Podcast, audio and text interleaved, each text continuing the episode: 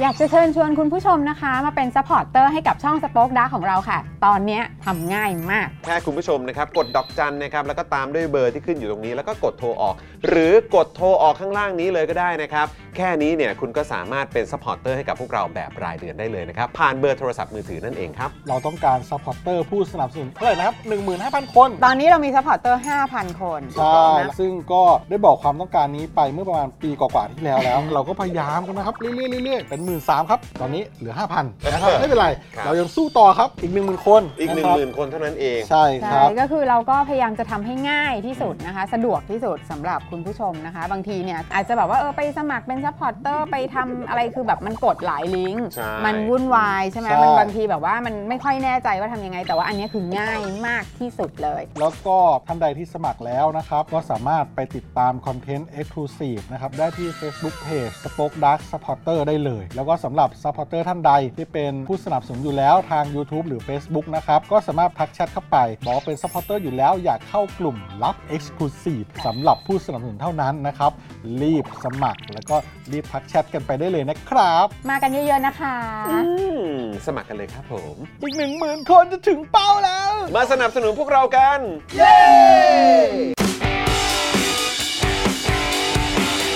Daily Topics กับจอห์นวินยู สวัสดีครับคุณผู้ชมครับ ต้อนรับทุกท่านนะครับ เข้าสู่ Daily Topics Exclusive ของเราในวันนี้นะครับ อยู่กับผมจอห์นวินยูนะครับ และแน่นอนนะครับ วันนี้อยู่กับอาจารย์วินัยวงศ์สุรวัตรด้วยนะครับสวัสดีครับนี่สวัสดีครับ สวัสดีครับอาจารย์วินัยครับแหมหายไปนาน หายไปนาน หายไปนาน หายไปนานแฟนๆ ก็คิดถึงนะครับ พอแจ้งคุณผู้ชมไปว่าเออตอนวันศุกร์นะครับ ว่าเดี๋ยวเจออาจารย์วินัยนะครับ หลายคนก็กรี๊ดในที่สุด ทิ้งช่วงไปนานนะครับ กลับมาแล้วนะครับ แล้วก็มาพร้อมกับเอ่อหัวข้อที่เราจะมาพูดคุยกันที่น่าสนใจด้วยนะครับผมนะครับอะแล้วก็แน่นอนนะครับ วันนี้ดูแลการไลฟ์แล้วก็ร่วมจัดรายการเรานะครับ พี่ใหญ่สป็อคดักทีวีนะครับ อ่าครับ สวัสดีครับ สวัสดีครับพี่ใหญ่ครับครับผมแหมพวกเรานี่ก็เสียงสดใสนะครับ เสียงสดใสกันนะครับนะฮะทั้งทั้งเอ่อทั้งเอ่อสองบ้านอ่านนะครับนะฮะบ้านบ้านลอนดอนนะฮะกับบ้านแมนเชสเตอร์อ่านนะครับได้นะทั้งก็คู่ เอ่อมีมีแบบมีความสดใสอ่านนะครับร่าเริงในเอ่อการเริ่มต้นสัปดาห์อ่าเออนี่ผมะครับไม่มาผมหนีจัดรายการไป 2 วีค สรุปว่านี่คือหนีใช่ไหมนึกว่าติดภารกิจ ไปถ่ายรายการไปถ่ายรายการมาใช่ไหมไปถ่ายบอกรายว่าการ บอกว่าหนีจัดรายการ อ้าวงั้นงั้นงั้นมาที่แมนยูก่อน นะก็คือเอ่อเมื่อเมื่อช่วงสุดสัปดาห์ที่ผ่านมา เมื่อคืนป่ะหรือว่าเมื่อคืนครับเมื่อคืนเมื่อคืน ใช่ไหมครับ เจอกับฟูแล่มฟูแล่มเป็นรยัอบงไงฮะรอบ quarter final เออเป็นยังไงบ้างฮะเกือบเกือบไม่รอดครับเกือบไม่รอดยังไงใช่ โอ้แมนยู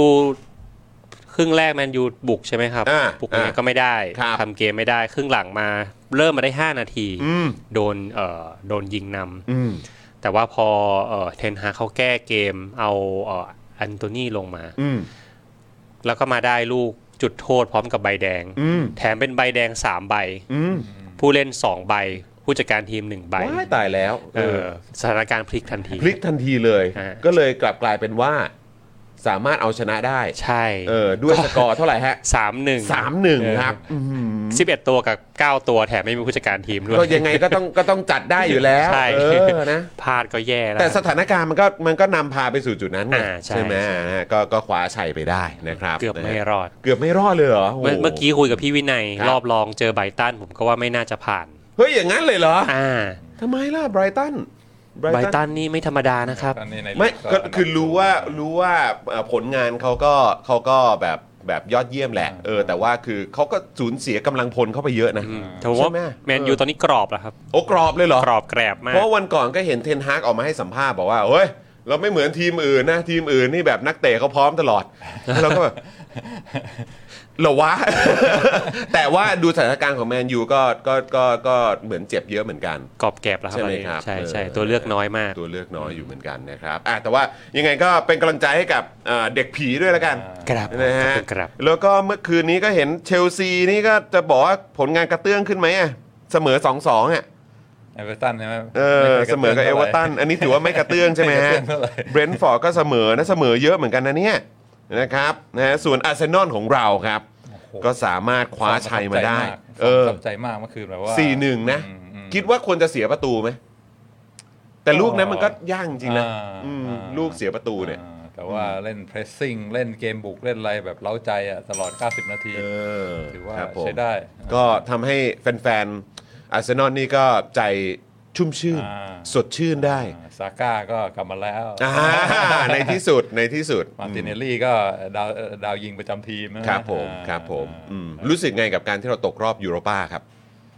เออรู้สึกว่าซวยที่เขามาแก้ประตูกฎประตูทีมเยือนปีนี้พอดีใช่ไหมอืมอืมเพราะตามหลักนี่เราต้องได้ได้อัตโนมัติ เพราะว่าอืมไปยิงบ้านเขาสองประตูอ่าครับผมแล้วก็ว่าเรายิงเสียแค่ประตูเดียวแต่ว่าก็อะอื มมันก็ไม่ใช่ถ้วยอะไรที่ใช่ไหมอะไรขนาดนั้น นี่ แต่ถ้าเกิดได้เข้าชิงนี่จะแบบว่ามีความเห็นอีกอย่างไหมฮะอ่าเอออ่าแต่อืมแต่บอลถ้วยก็ไม่อาจจะไม่ใช่ยิ่งโดยเฉพาะถ้วยเอ่ออาจจะไม่ใช่แนวอาร์เซนอลอยู่แล้วเอออ่าครับเพราะฉะนั้นก็มาโฟกัสกับพรีเมียร์ลีกก็ถูกต้องแล้วอืมอืมบครั้งสุดท้ายนัที่เราได้แชมป์แบบยุโรป หรืออะไรก็ตามน่าจะเป็นแบบอารมณ์แบบ Cup Winners' Cup นะ ตั้งแต่แบบอย่างชื่อเป็นผมครับผมเพิ่งเกิดแบบประมาณสัก 4 ปีอะครับนะฮะประมาณสักปี 1989 มั้งหรือถ้าเกิดผมจำไม่ผิดน่าน่าจะช่วงนะ1988 1989อะคือก่อนผมเกิดเอ้ยหลังผมเกิดแป๊บหนึ่งอะอืมอืมอืมสมัยยังเป็นคัพวินเนอร์สคัพอะครับอ่าเออก่อนที่จะเป็นเอ่อยูฟ่ามันจะมีมันจะมีหลังจากคัพวินเนอร์สคัพแล้วมันเปลี่ยนมาเป็นอะไรอะก่อนจะเป็นยูโรป้ายูฟ่าครับยูฟาคัพใช่ไหมเออมันเป็นยูฟาคัพก่อนแล้วมันก็มีใหญ่กว่านั้นก็คือยูฟาแชมเปี้ยนส์ลีก อันนั้นเป็นยูโรเปียนครับอ่าเป็นยูโรเปียนคัพด้วยเออมันก็มีการอัปเดตกันไปอ่าแต่ก็คิดดูสิอ่าอาร์เซนอลได้สมัยเป็นคัพวินเนอร์สคัพอ่าอ่าสมัยจอร์จเกรแฮมมั้งโอ้โหจอร์จเกรแฮมมาฮะจอร์จเกรแฮมไม่มาทันครับเก็บเอไม่อทันคือเดินวันก่อนตอนที่เขาเปิดแบบไอ้ภาพภาพข้างสนามสนามบอลอ่าเอมิเรสอะอ่าเออที่เขาทำใหม่อ่าเออแล้วจอร์จเกรแฮมมาเนี่ยอ่าโอ้โห คือแบบต้องประคองไหมวะเนี่ยโอ้ยังอยู่เหรอะอยู่ยังอยู่อ่ายังอยู่ครับผมจำได้เออจำได้จอร์จเกรแฮมแล้วก็หลังจากนั้นก็มาเป็นเวนเกอร์ใช่ไหมครับอ่าเออนะฮะมันก็เป็นยุคแบบ pre เวนเกอร์อ่าเออนะครับสมัยที่แบบยังดื่มเหล้ากันอยู่อะฮะอ่าอ่าดื่มเหล้าใช่ใช่ใช่ดื่มเหล้าก่อนลงสนามอ่าฮะเออโทนี่อดัมส์ใช่ไหมอย่างนั้นแหละครับผมเดินเซลงมาแล้วก็ไปไล่ tackle เขาอะครับเออนั่นแหละฮะนั่นแหละครับ เราเคยอยู่ในยุคนั้นนะคุณผู้ชมเอออยากให้ลองไปดูไอ้นี่นะ เหมือนแบบเป็นถ้าเกิดผมจำไม่ผิดนะ น่าจะเป็นใน HBO อ่า HBO Go เนี่ยจะมีเป็นแบบเป็นสารคดี ที่ย้อนกลับไปตั้งแต่สมัยก่อนที่ฟุตบอลพรีเมียร์ลีกเนี่ยจะมีการเอามาถ่ายทอดสดอ่าเพราะว่าการที่ฟุตบอลพรีเมียร์ลีกมีการถ่ายทอดสดเนี่ยมันเป็นการยกระดับทำให้แบบเงินเข้ามาสู่สโมสรต่างๆ แล้วก็ทำให้ลีกเนี่ยมันแบบยิ่งใหญ่เหมือนทุกวันนี้ แล้วเขาก็พาไปดูตั้งแต่เริ่มต้นน่ะพาไปดูแมนยู แบบในยุคนั้นน่ะว่าแบบว่าคือยุคของเฟอร์กี้อะเออแล้วแล้วแล้วเออเหมือนแบบคือเอาตรงๆนะ คือถ้าใครดูเนี่ยก็จะเห็นว่าเขาโฟกัสไป 2 ทีมหลักๆ เลยแหละ ก็คือแมนยูกับลิเวอร์พูลอ่าเออนะครับซึ่งก็แบบว่า โอ้โห พอเห็นปุ๊บ แล้วก็คือเขาก็จะพาไปอะ ว่าว่าในในยุคนั้นการเติบโตของของบอลพรีเมียร์ลีกไปพร้อมกับการถ่ายทอดสดมันเป็นอย่างไร แล้วคือเขาก็จะพาไปดูแบบแต่ละยุคอะก็ลิเวอร์พูลเป็นยังไงแมนยูเป็นยังไง แล้วตอนกำลังจะจบซีซั่นพอดีเนี่ยก็มาแตะของอาร์เซนอลพอดีอ่า เออในยุคของที่เวนเกอร์เพิ่งมาอ่าใช่นะครับผมไม่แน่ใจว่าจะมีซีซั่นต่อไปหรือเปล่า เดี๋ยวอันนี้ HBO เหรอ HBO Go นะถ้าเกิดผมจำไม่ผิดเออ The Rise of the Premier League หรือประมาณเนี้ยเอออ่าแล้วเขาน่าสนใจมากเขาพูดถึงในเชิงเศรษฐศาสตร์ พูดเรื่องอะไรพวกนี้ด้วยคิดว่าอาจารย์วินัยน่าจะชอบน่าสนใจมากคุณผู้ชมที่ชอบเรื่องของการเงินเรื่องของสื่ออิทธิพลของสื่ออะไรแบบนี้ครับแล้วก็การทำธุรกิจอะไรต่างๆ แล้วก็เอ่อเรื่องของเกมเอ่อเกมกีฬาด้วยเนี่ย เออลองไปหาดูได้นะเออนะครับโอ้โหประสบความสำเร็จมาก ลองต้องต้องลองไปดูกันอืมนะครับอ๋อบรูซริออคก่อนเวนเกอร์ด้วยใช่ไหมครับเออขอบคุณมากครับ อันนี้ไม่ทันนะไม่ทันครับผมคือก็อย่างที่บอกไปนะมีเอก่ออนอ่าอ่าอย่างที่บอกไปมันคือแบบว่าตอนที่ได้คัพวินเนอร์สคัพนี่คือแบบตอนนั้นผมก็ยังเด็กอะ่ะผมมาเริ่มผมมาเริ่มดูฟุตบอลตามอาจารย์วินัยเนี่ยเออก็แบบสมัยตอนช่วงเวนเกอร์มาเออแล้วเวนเกอร์มาแหละเออใช่ครับผมนะครับเออ คุณพลอยรู้บอกว่าชื่อสารคดีอะไรนะคะเดี๋ยวผมหาให้เดี๋ยวผมหาให้แล้วเดี๋ยวเอาเดี๋ยวเอามาแชร์ให้ฟังนะครับนะฮะอะคุณผู้ชมครับนะก็เดี๋ยววันนี้เราก็จะมาพูดคุยกับอาจารย์วินัยกันนะครับ เกี่ยวกับประเด็นของสถิติอะเกี่ยวกับเรื่องของปัญหาสุขภาพจิต นะครับไปถึงเรื่องของการเมืองด้วยอ่านนะครับแต่ว่าวันนี้จะยกตัวอย่างนะครับเอ่อจากฝั่งของสหรัฐอเมริกานั่นเองครับนะครับอันนี้พูดอเมริกาล้วนๆนะเออ อเมริกาล้วนๆนะ อเมริกาล้วนๆอะ เราเราเราไม่สามารถคือเราหยิบเราดูเป็นตัวอย่างได้แต่เอามาเปรียบเทียบกับบ้านเราได้ไหมฮะเอ่อ พอได้ไหมหรือว่าหรือว่าเอ๊ะแบบมันมันจะชัดเจนกว่าลองดูเขาเป็นตัวอย่างดีกว่าเรเขาเป็นตัวอย่างดีอย่างนั้นมันน่าจะดีกว่าสถิติชัดเจนอ่าสถิติเอ่อสถิติชัดเจนนั่นเองนะครับนะอะคุณผู้ชมก็เตรียมตัวติดตามกันได้นะครับ ว่าหัวข้อนะครับหรือว่าเรื่องราวที่เราจะคุยกันเนี่ยนะครับเราจะไปกันในทางไหนนะครับและคุณผู้ชมมีความคิดเห็นอย่างไร ก็ร่วมแสดงความคิดเห็นกันเข้ามาได้นะครับต้อนรับนะครับ member ของเรานะครับตอนนี้เป็น VIP 12 บวกแล้วนะครับซ่อมกล้องฟิล์ม by ดนัยค้าขายกล้องครับโอ้โห ขอบคุณมากนะครับผมนะฮะโอ้โหร้านนี้นี่นะต้องไปอุดหนุนกันแล้วนะนะครับณดนัยนะครับคุณดนัยครับคุณดนัยนะครับผมนะฮะนี่ก็อยู่อาจารย์วินัยนะครับนะฮะเอ่อคุณมิโซริสวัสดีนะครับเอ่อคุณพลอยรุ้งบอกว่าการเมืองก็มีส่วนทำให้เกิดปัญหาสุขภาพจิตได้นะอ๋ออันนี้อันนี้อันนี้อันนี้ชัวร์ครับอันนี้ชัวร์ครับ อันนี้ผมการันตีว่ามันเกิดขึ้นได้นะครับนะฮะเอ่อคุณ Rabbit Play นะครับนะฮะสวัสดีนะครับ คุณ Tiger Ace นะครับ คุณแตงแตงนะครับ สวัสดีนะครับผมนะครับ คุณ I Love King Kong นะฮะโอ้โหถามมาในแง่ของว่า VIP 12 เยอะนะเนี่ย เยอะโโหเยอะเยอะาคุณ I Love King Kong น่าจะถามทั้งอาจารย์วินัยแล้วก็พี่ใหญ่ด้วยนะครับบอกว่าคิดว่าปีนี้ฮาลันจะจบที่กี่ลูกครับโอ้โหมันยิงเยอะมาก ก็เหลือผมอีกว่าสิบนัดใช่ไหมผมว่าการันตีที่ 50 ได้ 50 แล้ววะ50 ได้ แต่ต้องลุ้นกันว่า เออเขาจะสามารถทำ10แฮตทริกภายในหนึ่งฤดูกาลได้หรือเปล่าโอ้โหแม่งโหดผมว่าากนั้นโหดกว่าสิบนัดโหดก็มากคูณสามเข้าไปฮะเออสามสิบอันนี้6 6แฮตทริกนะโอ้ยตายตายตายตายโหตาดยนะครับไม่ธรรมดาครับนะฮะก็ต้องยกให้เขาจริงๆนะครับส่งเขาได้จริงๆครับอ้าวแล้วก็มีสุภาพสตรีสุดสวยนะครับเป็น VIP 6 บวกนะครับนะฮะบอกว่าอยู่เมืองไทยประเทศโลกที่ 8 เป็นซึมเศร้าได้ง่าย กว่าเมกันนะครับ คุณแก้วกุลพิพิธนั่นเองนะครับ ผมนะครับ VIP หกบวกนะครับเนี่ยสวัสดีคุณแก้วด้วยนะครับ ผมนะครับขอบคุณที่เป็น member เรามาตั้ง 6 บวกแล้วนะนะครับนะฮะดูแลสุขภาพด้วยนะครับ เดี๋ยวเร็วๆนี้เจอกันนะครับ คุณบักกี้ดีนะครับ สวัสดีนะครับนะฮะอ๋อนี่ไงนี่เอ่อคุณบักกี้ดีมาบอกเอ่อชื่อนี่แหละ ชื่อชื่อ Fever Pitch อ่า Fever Pitch นะครับ The Rise of the Premier League นะครับ ใช่ไหมคุณบักกี้ดีมันคือทาง HBO Go ใช่ไหม เออนะครับถ้าเกิดผมจำไม่ผิดนะครับ สวัสดีคุณธนาโนนด้วยนะครับนะฮะคุณ OG แล้วแหรอฮะเออผมออกเสียงถูกไหมนะครับ สวัสดีนะครับ นะฮะเอ่ออะโอเคครับคุณผู้ชมครับคิดว่าคุณผู้ชมน่าจะทยอยมากันแล้วนะครับ แล้วก็ฝากคุณผู้ชมด้วยนะครับ ว่าตอนนี้ก็มาเป็น member กับเราได้นะครับ มาเป็น supporter กับเราได้ ถ้าเป็น member ทาง u t u b e เนี่ยนะครับ คุณก็เอ่อสามารถเลือกได้หลากหลายแพ็กเกจเลยนะครับ แล้วก็นอกจากนี้เนี่ยนะครับ เมื่อคุณเป็น member แล้วคุณยังสามารถส่ง Super Chat มาได้นะครับในไลฟ์ของเรา รวมถึงส่งเป็น Super Thanks มาได้ด้วยเหมือนกันนะครับสำหรับใครที่เป็นทีมดูย้อนหลังนะครับส่วนทาง supporter a c e b o o k เนี่ยนะครับก็สามารถมาเป็นซัพพอร์เตอร์ให้กับพวกเราได้นะครับนะฮะราคาเดียวเลยนะครับ แล้วก็ยังสามารถส่งดาวนะครับเป็นกำลังใจให้กับพวกเราได้ด้วยเหมือนกันนะครับ ส่วนใครที่มองว่าโอ้โหบางทีแบบสมัคร supporter ใน Facebook เป็น member ใน YouTube เนี่ยโอ้โหมันแบบหลายขั้นตอนมันแบบอาจจะแบบมีปัญหาขัดข้องอะไรเกิดขึ้นได้นะครับ บางทีอาจจะหลุดกันไปนะครับ อยากจะได้แบบชัวร์ๆอยากสนับสนุน Daily Topics อยากสนับสนุน SpokeDark TV อยากสนับสนุนเจาะข่าวตื้นมากๆเลย แต่อยากได้แบบชัวร์ๆได้ป่ะนะครับ ก็ง่ายมากเลยครับ ตอนนี้เนี่ยเรามีช่องทางใหม่ด้านล่างนี้แล้วนะครับ ให้คุณมาเป็นท่อนำเลี้ยงให้กับพวกเรานะครับผ่านทางการผูกไว้กับค่าโทรศัพท์มือถือรายเดือนนั่นเองนะครับด้วยการกดดอกจันครับ489912411 แล้วก็โทรออกนะครับเดือนละ149 บาทเท่านั้น เฉลี่ยวันละ 5 บาทเท่านั้นเองอืมอืมนะครับอันนี้ใครที่เป็นเอ่อลูกค้านะครับในเครือข่ายของ AS แล้วก็ d t แทเนี่ยสามารถสมัครได้เลยทันทีนะครับส่วนของ True เนี่ยนะครับเดี๋ยวเดือนหน้าเจอกันนะครับผมนะครับอะยังไงก็ฝากคุณผู้ชมด้วยนะครับมาร่วมเป็นท่อนำเลี้ยงให้กับพวกเรามาเป็นผู้สนับสนุนให้กับพวกเราแบบรายเดือนกันด้วยนะครับจะได้มีกำลังในการผลิตคอนเทนต์ให้คุณผู้ชมติดตามแบบนี้กันไปทุกๆ วันทุก ๆ สัปดาห์เลยนะครับ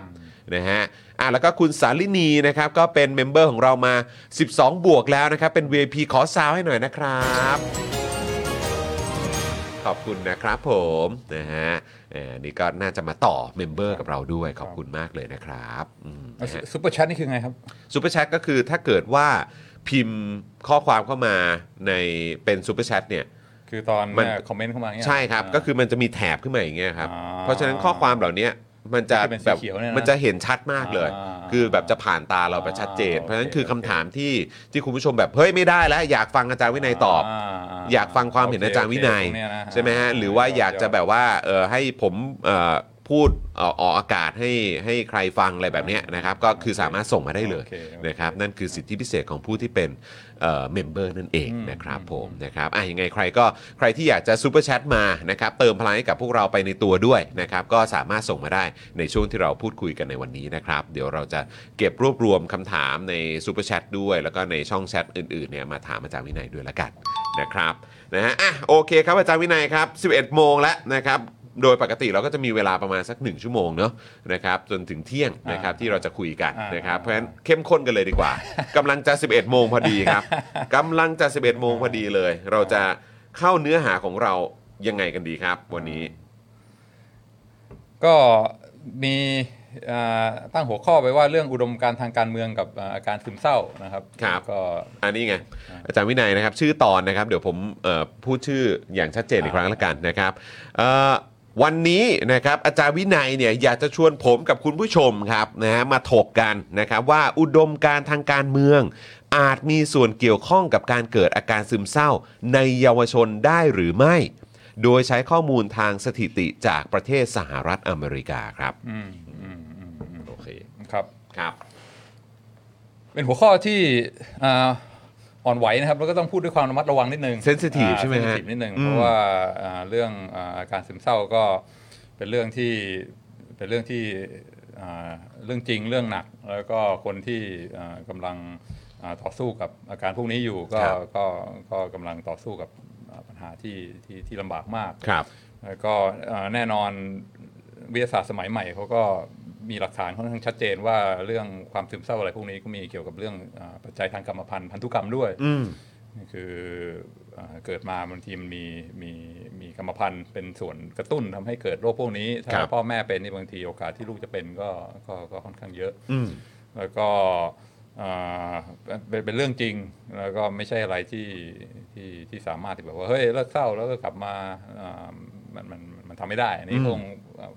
อ่าฟังก็คงรู้อยู่แล้วครับนะผมอ่าครับผมอ่าก็ก็ก็ไม่อยากจะพูดให้เป็นเหมือนว่าเป็นเป็นเรื่องอะไรที่ที่ที่มโนขึ้นมาเองครับซึ่งมันไม่ใช่อืมอ่าฟังโจเดนพีเ r อร์สันทาง YouTube อยู่เรื่อยๆ แล้วก็เขาก็มีมีอาการซึมเศร้าอยู่ในครอบครัวเหมือนกันอืมแล้วก็อ่าลูกสาวเขาเนี่ยโดยเฉพาะอ่าอ่ามิเคล่าเนี่ยอืมเป็นคนที่ก็ก็มี มีมีมีความซึมเศร้าด้วยอืมคือลูกสาวเขานี่เป็นมีมีโรคประจำตัวเยอะอืมคือตั้งแต่เด็กเนี่ยมีโรคพันธุกรรมที่ทำให้ข้อกระดูกเสื่อม เพราะฉะนั้นหัวเข่าอ่าเอวอะไรพวกเนี้ยที่ส่วนใหญ่คนจะไปเสื่อมตอนอายุมากๆ 70-80 อะไรเงี้ยครับอ่าลูกสาวเขานี่เริ่มเสื่อมตั้งแต่แบบว่าเริ่มเป็นวัยรุ่นโอ้ยซึ่งก็แบบเจ็บปวดทรมานมาก พอ 12 ก็ต้องไปผ่าตัดเปลี่ยนหัวเข่า พอ 16 ก็ต้องไปเปลี่ยนเปลี่ยนฮิปเอวแล้วก็โอ้โหทรมานเจ็บปวดเดินไปไหนมาไหนไม่ได้อืมอ่าพ่อก็ถามว่าก็เห็นความลำบากในชีวิตนะคือป่วยทั้งทางกายแล้วก็มีอาการซึมเศร้าด้วย ถามว่าสมมติว่าให้เลือกอาหายได้อย่างหนึ่งเนี่ยจะจะเลือกอันไหนระหว่างซึมเศร้ากับอ่าไอ้โรคที่ข้อกระดูกเสื่อมซึ่งสร้างความเจ็บปวดมากมิเคล่าก็บอกโอ้ยง่ายแทบไม่ต้องคิดเลยอืม ถ้าให้เลือกหายได้เลือกให้หายซึมเศร้าดีกว่าอืมเพราะว่าไอ้ความเจ็บปวดทางร่างกายเนี่ยมันมันดีลได้อืมอ่าอาจจะรักษาด้วยยาอ่เออแล้วก็ผ่าตัดอะไรก็ว่ากันไป แต่ซึมเศร้านี่มันแบบโอ้โหมันหนักมาก มันทรมานพอมันกำเริบขึ้นมาทีนึงโอ้โหทุกอย่างมัหนักหนัคกรับอึ้งหนักมันคแบรับบว่าอืมอ่ามันทำอะไรไม่ได้เลยแทบแทบจะเรียกว่านอนอยู่กับเตียงลุกไปไหนไม่ได้ทั้งวันอะไรเงี้ยก็เลยบอกว่าโอ้ยง่ายเลย ถ้าเลือกได้นะ ขอไม่เป็นอ่าซึมเศร้าดีกว่าอืม ก็เลยพอฟังผู้นี้ก็เออมันก็นะความ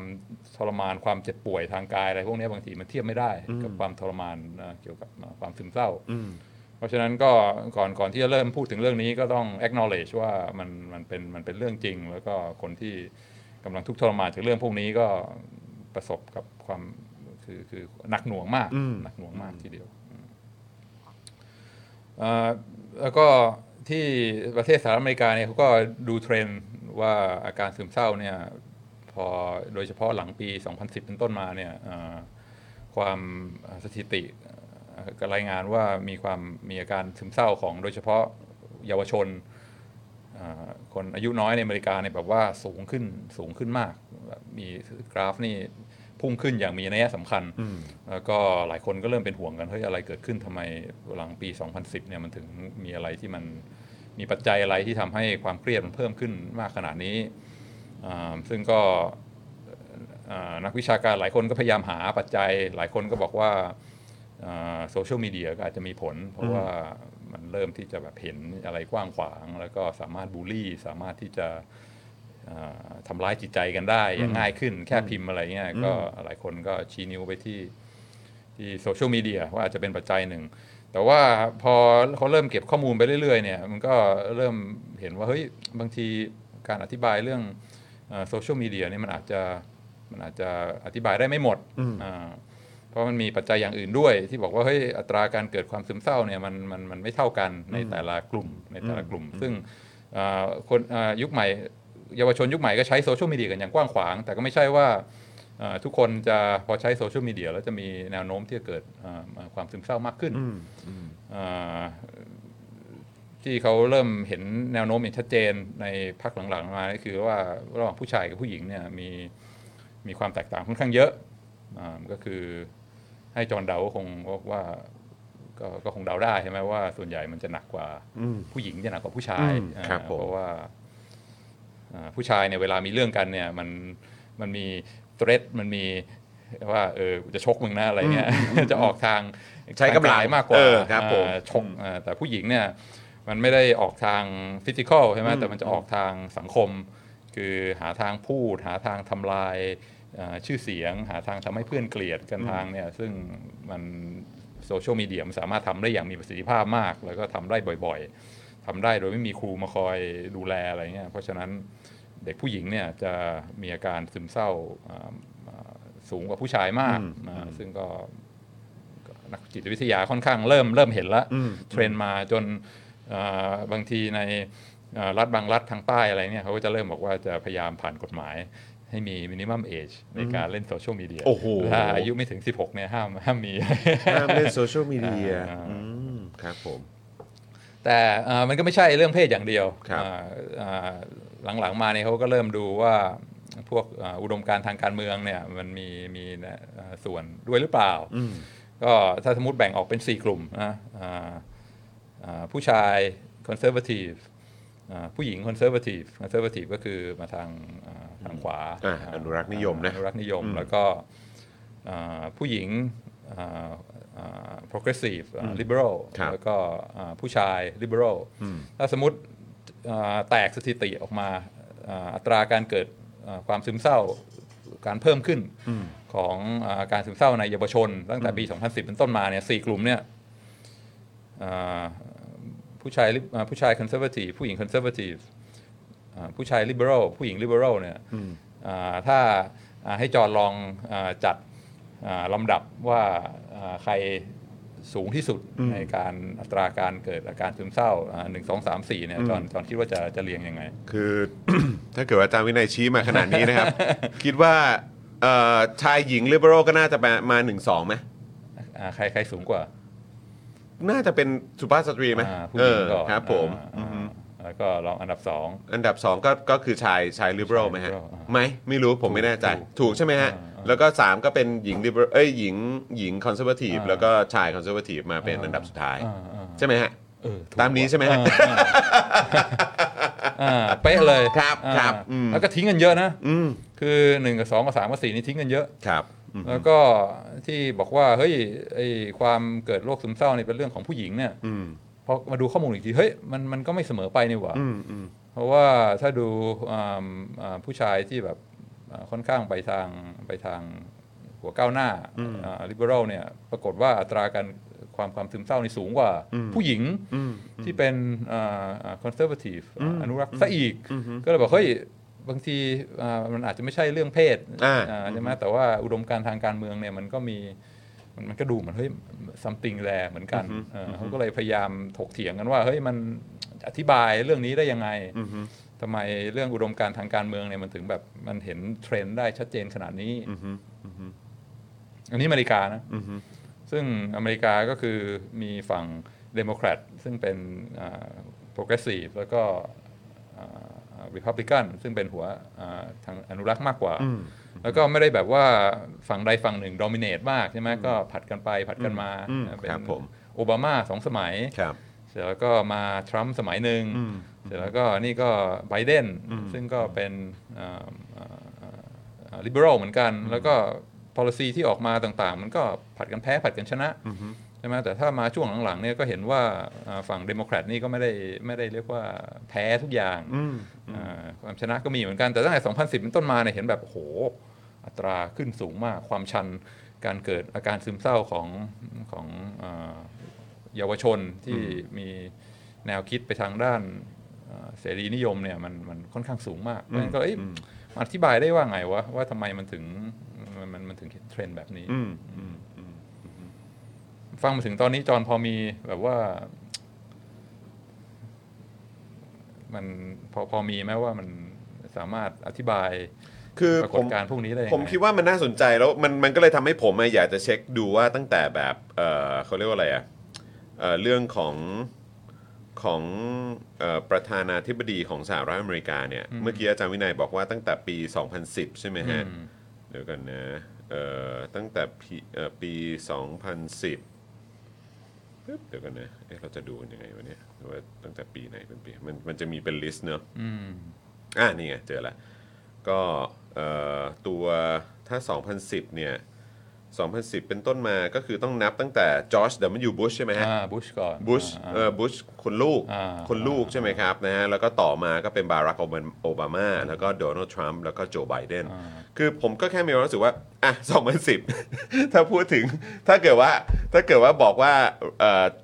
ตัวเอ่อเขาเรียกว่าอะไรอะเอ่อตัวเลขของ liberal ชายเอ่อหญิงและชายอ่าอ่า กลายเป็นว่าเรื่องของภาวะ depression ใช่ไหมอ่าหรือว่าโรคซึมเศร้าอะไรเงี้ยมันเพิ่มมากขึ้นเนี่ยก็คือนับตั้งแต่จอร์จ W. Bush อ่าซึ่งก็เป็นเอ่อเหมือน Republican มาจาก Republican ใช่ซึ่งก็เป็นแล้วทางมี conservative war war on terror ใช่ไหมแล้วก็อ่ามีมีไปบุกเอ่อใช่อิรักอัฟกานิสถาน ซึ่งจอร์จดับเบิลยูบุชเนี่ยอยู่ถึง 2 สมัย ใช่ไหมครับใช่ก็คือ 8 ปีใช่ใช่ไหมครับนะฮะแล้วก็บารักโอบามาก็ก็สองสมัย8ก็ก็8ปีเหมือนกันใช่ใช่ไหมครับนะแล้วก็มาต่อด้วยโดนัลด์ทรัมป์หนึ่งปีอ่าแล้วก็ตอนนี้ก็เป็นโจไบเดนใช่เอ่อเอ้ยเอ่อผู้ผิดโดนัลด์ทรัมป์หนึ่งสมัยหนึ่งสมัยแล้วก็จอเอ่อโจไบเดนก็กำลังกำลังจะกำลังจะหมดสมัยแรกกำลังจะหมดสมัยแรกด้วยเหมือนกันนะครับก็เลยแบบเออมันก็น่าสนใจดีนะสตาร์ทกันตรงที่ว่าเอ่อตัวเอ่อ ความซึมเศร้าและ depression ตัวเลขที่มัน rise มากขึ้นก็คือเกิดขึ้นในยุคสมัยของเอ่อเอ่อตัวบุชสองบุชสองซึ่งก็เป็นเอ่อทาง conservative ใช่ใช่ค่อนข้างชัดเจนใช่ไหมครับ แต่แต่คือเทรนด์มันชัดเจนไงมันมันไม่มีกระตุกเลยไงมันแบบขึ้นขึ้นขึ้นใช่ใช่ใช่ขึ้นใช่ใช่ใช่ขึ้นซึ่งก็แบบโอเค ก่อนก่อนก่อนก่อนที่เราจะไปกันต่อก็คือว่าอันนี้ก็ก็มีประเด็นหนึ่งนะครับ ซึ่งก็เอ่อเห มือนก็เหมือนมาสะท้อนกลับมาในในฝั่งของของบ้านเรา อ่าเมื่อเมื่อเทียบกับตัวเอง อ่าเมื่อเทียบกับตัวเองก็คือแบบอย่างใน8 9ปีที่ผ่านมาเนี่ยอ่าผมก็เป็นซึมเศร้า อ่าตั้งแต่โดยเฉพาะหลังหลังรัฐประหารอ่าก็คือเมื่อเมื่อมันมีการเปลี่ยนทางด้านการเมืองอะอ่าอ่า เออที่ค่อนข้างค่อนข้างค่อนข้างแบบชัดแบบมันสำหรับเมืองไทยก่อนนะ เพราะว่าของอเมริกาเขาก็มาตามตามระบบตามตามการเลือกตั้งที่ถูกต้องในระบอบประชาธิปไตยแต่ของบ้านเราพอหักเป็นแบบ อ่า ทำรัฐประหารปุ๊บเนี่ยอ่าอ่า ก็คือเราอยู่ในยุคเผด็จการนะ อ่าเหมือนไม่มีความหวัง มันก็ไม่มีความหวังด้วยเหมือนกัน ซึ่งก่อนหน้านั้นก็คือของบุชเนี่ยก็เป็นคลินตันสอง Clinton สมัยเหมือนกัน สองสมัย ใช่ไหมครับนะฮะแล้วคลินตันนี่ก็มีประเด็นเกี่ยวกับเรื่องของ โมนิก้าลูวินสกี้อะไรต่างๆใช่ไหมก็มีประเด็นเรื่องนั้นด้วยอะไรเงี้ยแต่คือโอเคผมผมไม่อยากจะฟันธงว่ามันเกี่ยวกับว่าอ๋อคนเป็นคนคนเป็นลิเบอรัลพอเจอจอร์จจอร์จเดมันยูบุชสองสมัย แล้วก็มีสงคราม มีเอ่อไอ้สงครามกับ War on Terror เอ่อ Terror ใช่ไหมฮะเอ่อเอ่อพวกเอิ่มเขาเรียกว่าอะไรอะพวกเอ่อยาเสพติดด้วยผู้ก่อการร้ายอ่าผู้ก่อการร้ายใช่ไหมครับใช่แล้วก็เกิดเหตุการณ์แบบเครื่องบินชนตึก World Trade Center อะไรต่างๆใช่ไหมครับ ส่งทหารไปอิรัก มีเรื่องของ weapon of mass destruction ที่ไม่มีอะไรอย่างเงี้ยก็มีประเด็นอะไรต่างๆ ตามมาด้วยอะไรเงี้ยแต่ผมกลับคิดว่า ไอ้ประเด็นเนี้ยผมยังรู้สึกว่าว่าเป็นเอ่อ ประธานาธิบดีรีพับลิกันหรือประธานาธิบดีเดโมแครตเนี่ยผมผมยังรู้สึกว่าอาจถามว่ามันมีผลอาจจะมีผลในในในรอบนอก แต่ผมรู้สึกว่าไอ้ประเด็นที่ที่มันน่าจะมีผลกระทบมาก โดยเฉพาะกับคนที่อาจารย์วินัยแบบยกตัวอย่างมา คือในแง่ของคนเป็นเป็น liberal เนี่ยผมคิดว่าน่าจะเป็นในแง่ของเอ่อกฎหมายและการดำเนินชีวิตหรือเปล่า ใช่ไหมครับ เพราะว่ามันก็มีประเด็นในเรื่องของแบบการที่อย่างศาลสูงของสหรัฐอเมริกาอ่าโดยเฉพาะในยุคสมัยของโดนัลด์ทรัมป์มาอืมจนถึงตอนนี้เนี่ยอืมที่ตัวอืมที่ที่โดยส่วนใหญ่แล้วเป็นคอนเซอร์วทีฟอืมอืมแล้วก็มันมีความเสี่ยงอะอืมที่ที่มันน่าจะทำให้คนที่อยู่ในสายเสรีนิยมใช่ไหมครับเขามีความรู้สึกกังวลหรือมีความ อินซิเคียวอะว่ามันจะเกิดขึ้นหรือเปล่าอืมก็คือในแง่ของเรื่องของการที่สิทธิ์ต่างๆ ที่เขาที่เขามองว่าเขาควรจะได้อืมอืมใช่ไหมครับ ไม่ว่าจะเป็นสิทธิ์ในร่างกายตัวเองในการที่จะทำทำทำแท้งใช่ไหมครับ หรือว่าจะเป็นในเรื่องของประเด็นอื่น เพราะว่าอย่างเมื่อเมื่อไม่กี่วันก่อนก็เพิ่งมีข่าวออกมาว่ามีรัฐหนึ่งที่บอกแล้วว่าห้ามห้ามใช้ยายาเอ่อยายายาทานที่แบบเป็นยา morning ที่ after เอออันอันนั้นด้วยมั้งอ่าเออใช่ก็คือแบบอยู่ดีๆก็คือแบนแล้วอ่าแบนแล้วก็คือว่ายาคุมกำเนิดเหล่าเนี้ยอ่าก็คือห้ามใช้ในรัฐนะใครใช้ก็คือผิดกฎหมายอ่าอาจจะติดคุกได้หรืออะไรแบบนี้ด้วยเหมือนกันก็เลยแบบกำลังคิดว่าเออจริง ๆ แล้วผมก็ไม่แน่ใจว่าในในแง่ของการเมืองอะก็คงต้องมีส่วนอยู่แล้วเพราะการเมืองมันก็ไปกระทบกับทุกอย่างใช่ไหมครับแล้วก็การเมืองเป็นตัวกำหนดในเรื่องของกฎหมายในเรื่องของนโยบายด้วยเหมือนกันเพราะฉะนั้นแต่แต่กลับคิดว่าก็คือคิดว่าน่าจะเป็นเรื่องของสิ่งที่มันมีส่วน กระทบกับเราโดยตรงอะอืมเพราะว่าอย่างนักการเมืองหรือว่านโยบายของเขาเนี่ยมันก็คือมันก็จะมาหลังการเลือกตั้งผ่านทางช่องทางต่างอืมๆแต่คือแบบว่าในเรื่องของกฎหมาย การบังคับใช้การใช้ชีวิตในแต่ละวัน ซึ่งมันมาจากแบบกฎกติกาของของอาจจะฝั่ง conservative อะไรเงี้ยก็อาจจะส่งผลให้ทางเอ่อ liberal เองเนี่ยมีความอินซิเคียวและมีความกดดันในประเด็นต่างๆ เหล่านี้มากยิ่งขึ้นหรือเปล่าเอออ ใช่ใช่ก็มีเอ่อมีแพ้มีชนะทั้งสองฝ่ายครับแล้วก็เพราะว่าเพราะใช่ไหมก็คือพอคลินตันสองสมัยปุ๊บบุชเอ่อคนลูกก็สองสมัย โอบามาก็สองสมัย แล้วตอนนี้ก็คือทรัมป์หนึ่งสมัยอืมไบเดนก็กำลังจะหนึ่งสมัยอ่าซึ่งก็ไม่รู้ก็เหมือนว่าเสมอกันนะว่าครั้งต่อไปอ่านี่ก็คือแบบจะเป็นใครวะอ่าใช่ไหมฮะอ่าเออ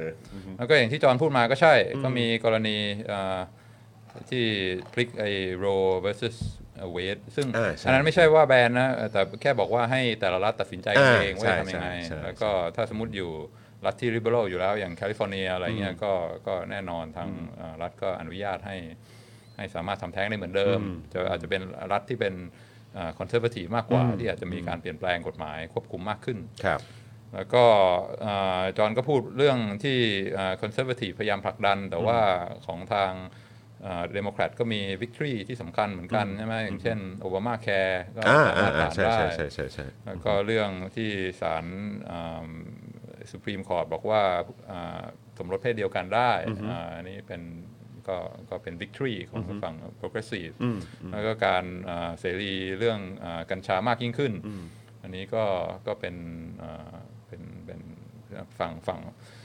ฝั่ง progressive ก็มีชัยชนะเหมือนกัน ซึ่ง ก็ไม่ได้บอกว่า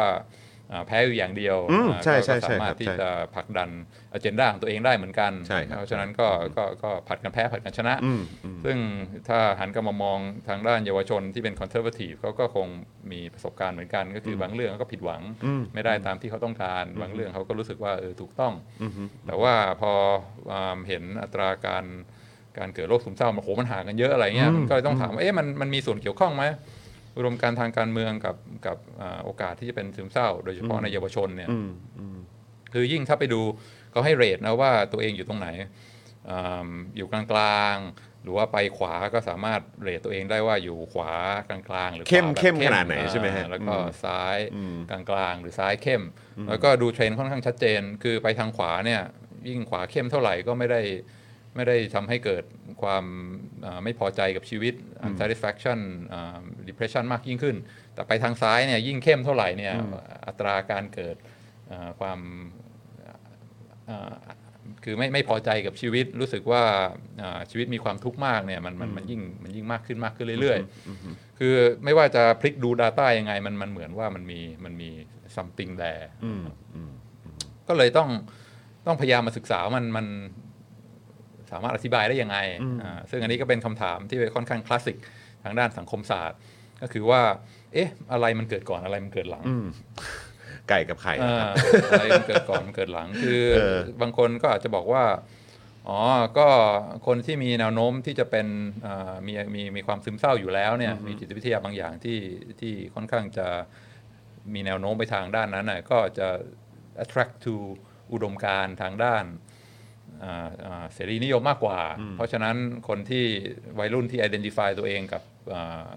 progressive liberal มากกว่าเนี่ยก็เป็นคนที่มีแนวโน้มที่จะซึมเศร้ามากกว่าอยู่แล้ว เพราะฉะนั้นไม่ได้เกี่ยวอะไรกับอุดมการณ์ทำให้เกิดแต่ว่ามันมันดึงดูดคนพวกนั้นมากกว่า อันนี้คือทฤษฎีหนึ่งครับอีกทฤษฎีหนึ่งก็คือว่าอ่าไอ้พวกอุดมการณ์แนวคิดอะไรทั้งหลายที่เป็นไปทาง progressive เสรีนิยมเนี่ยมันอาจจะมีส่วน เพิ่มความเสี่ยงที่ทำให้เกิดอ่าอาการซึมเศร้าได้อ่าก็คือออะไร what causes what ใช่ไหมนี่คือคนที่เป็นซึมเศร้าอยู่แล้วอ่าก็เลยเลือกที่จะไปอยู่ฝั่งฝั่งเสรีนิยม หรืออวัยรุ่นที่ไปอยู่เสรีนิยม แล้วก็ไป expose กับพวกอุดมการณ์อะไรทั้งหลายเหล่านี้เนี่ยทำให้มีโอกาสที่จะเป็นโรคซึมเศร้ามากขึ้น ก็เลยอ่า คิดว่าอะไร ก็ก็คือคือถ้าเกิดว่ามันมีมันมีสองสองตัวเลือกก็คือว่าหนึ่งก็คือคนเหล่านี้ก็อาจจะมีมีความเสี่ยงไม่มีความเป็นไปได้อ่าที่จะอยู่แล้วไปทางด้านอ่าการเป็นโรคซึมเศร้าอยู่แล้ว อ่าอันนี้ก็ก็อาจจะเป็นอ่าเป็นไปเป็นได้เป็นหนึ่งใช่ไหมฮะแต่ว่าถ้าเกิดจะเอาถ้าถ้าเกิดว่าจะพูดถึงความเป็นไปได้ที่สองว่าเออเป็นเพราะว่าเออเอ็นไปทางด้านเสรีนิยมเนี่ยแล้วก็เลยแบบทำให้เป็นซึมเศร้าหรือเปล่า โดยส่วนตัวผมอะผมก็ว่ามันก็เป็นไปได้นะ อืมเพราะว่า เพราะว่าหลาย ๆคำถามของทางฝั่งเสรีนิยม มันเป็นคำถามที่จริง ๆ แล้วผมรู้สึกว่ามันก็ถ้าจากมุมมองของคนของคนที่อาจจะ aim ไปทางด้านเสรีนิยม ก็จะมีความรู้สึกว่าจริง ๆ มันเป็นคำถาม ซึ่งซึ่งอันนี้มันก็อาจจะเกิดขึ้นได้กับฝั่งคนที่เป็น conservative ด้วยเหมือนกันก็คือว่าจริง ๆ สิ่งที่ฉันมองมันเป็นเรื่องที่ง่ายมากเลยนะ ใช่ไหมเข้าใจปะเออใช่ไหมเออแต่ว่า แต่ฝั่งเสรีนิยมเองก็คงจะมีความคิดเหมือนกันว่า สิ่งที่ฉันมองมันเป็นเรื่องที่ง่ายมากเหมือนกันนะมันเป็นเรื่องที่มันควรจะเข้าใจง่ายได้ด้วยเหมือนกันนะ อย่างเช่นเอ่อการแต่งงานของคนเพศเดียวกันอ่าอะไรแบบเนี้ยอ่าคือแบบว่าตรงไปตรงมา ใช่ คือคนคนคนคอนเซอร์วทีฟอาจจะบอกว่าไม่ได้อ่าพระเจ้าบอกมาว่าแบบว่ามันไม่ได้มันแบบว่าฉันเชื่อในศาสนาของฉันศาสนาบอกว่ามันเป็นอย่างนี้มันมันแต่งงานกันไม่ได้ มันแบบว่ามันมันมันไม่ถูกมันไม่ได้อะไรเงี้ยแล้วก็ สิทธิ์ต่างๆพวกเธอก็ไม่ควรได้เพราะมันเพราะมันไม่ถูกต้องตั้งแต่แรกอะไรแบบเนี้ยเออมันมันไม่ใช่สิ่งมันไม่ใช่สิ่งที่ถูกต้องตั้งแต่แรกเพราะฉะนั้นพวกเธอก็ควรเออไม่ควรมีสิทธิ์ตั้งแต่แรกอะไรแบบเนี้ยแล้วก็ไอ้สิ่งสิทธิ์ต่าง ๆ ที่เธอเรียกร้องเนี่ยมันก็พวกเธอก็ไม่ควรได้อะไรอย่างเงี้ยใช่ไหมฮะซึ่งก็ทางฝั่งเสรีนิยมเองก็มองว่าเอาทำไมอะก็คือคนแต่งงานกันคนรักกันหรืออะไรก็ตามมันก็ควรจะต้องแต่งงานกันได้ปะวะอะไรอย่างเงี้ยใช่ไหมแล้วก็คือแบบเขาก็ควรจะมีสิทธิ์ว่าถ้าแต่งงานกันปุ๊บก็คือ คู่ของเขามีสิทธิก็ควรจะได้ตามกฎหมายสิทธิตามกฎหมายอะไรต่างๆ ก็ว่านไปคือมันเป็นเรื่องที่เบสิกมากแล้วเขาก็อาจจะแบบไม่เข้าใจว่าทำไมถึงมีผู้พิพากษาอ่าเหล่านี้ซึ่งหัวในลักษณะแบบนี้เขาถึงแบบว่าไม่ให้สิทธิ์ฉันสักที ฉันก็เป็นคนเหมือนกันฉันก็เป็นมนุษย์เหมือนกันทำไมมันถึงยากอ่านักหนาวะไม่แบบว่าเขาเขาก็อาจจะแบบอันนี้เป็นตัวอย่างหนึ่งอะนะฮะเออว่าแบบว่าเออทำไมทำไมแล้วแล้วการต่อสู้ในเรื่องต่างๆ เหล่านี้อะไรเงี้ยมันก็เป็น มันก็เป็นประเด็นที่ที่เออเขาก็อาจจะนำพาไปสู่ การการพ่ายแพ้แล้วพ่ายแพ้อีกการที่การที่เอ่อไม่ได้รับการการรับรองงานแบบนี้มาเรื่อยๆ อย่างต่อเนื่องอาจจะมีการเปิดต่อเนื่องอย่างที่อาจารย์วินัยบอกเออก็มีชัยชนะเกิดขึ้นนะแต่หูยมันก็นานแค่ไหนอะเนาะใช่ไหมครับ แล้วก็ไอ้อย่างเรื่องเอ่อสิทธิ์ ในเรื่องของร่างกายตัวเองของผู้หญิงของสุภาพสตรีทั้งหลายเนี่ยก็คือแบบมันก็เป็นสิ่งที่ มันก็น่าจะเป็นอะไรที่เข้าใจง่ายนะ ว่าแบบว่าเออแบบในในเบสิกนะ ก็คือว่าทุกคนก็ควรจะมีสิทธิ์เหนือร่างกายตัวเองจะเป็นชายหรือหญิงก็ตามก็ควรจะมีสิทธิ์อะไรอย่างเงี้ยแล้วก็คือแบบไม่ว่าจะเป็นแบบยาเอ่อยาคุมกำเนิดเอ่ออาจจะเป็นยาคุม หรือว่าการแม้กระทั่งไปทำแท้งอย่างปลอดภัยและถูก ตามกฎหมายอะไรอย่างเงี้ยมันก็ควรเขาก็ควรจะมีสิทธิ์อะไรอย่างเงี้ยแต่ก็คือแบบว่าเออทางฝั่งconservative ก็จะมองว่าไม่ได้ก็มันเป็นอันตรายกับเด็ก หรือว่ามันเป็นอันตรายกับตัวแม่เอง หรือว่ามันผิดศีลธรรมมันผิดกฎศาสนาอะไรต่างๆเหล่านี้มันไม่ถูกต้องอะไรอย่างเงี้ยส่วนคนที่เป็น liberal เองก็บอกแต่มัน basic มากเลยนะ คือแบบว่ามันคือตัวเนื้อตัวฉันมันคือร่างกายของฉันทำไมมันถึงทำไม่ได้อะไรเงี้ยแล้วก็คือการที่มาเจอบล็อกอย่างเงี้ย แล้วก็บล็อกในแง่ของอำนาจทางกฎหมายด้วยในการที่มากดในการที่มาบังคับใช้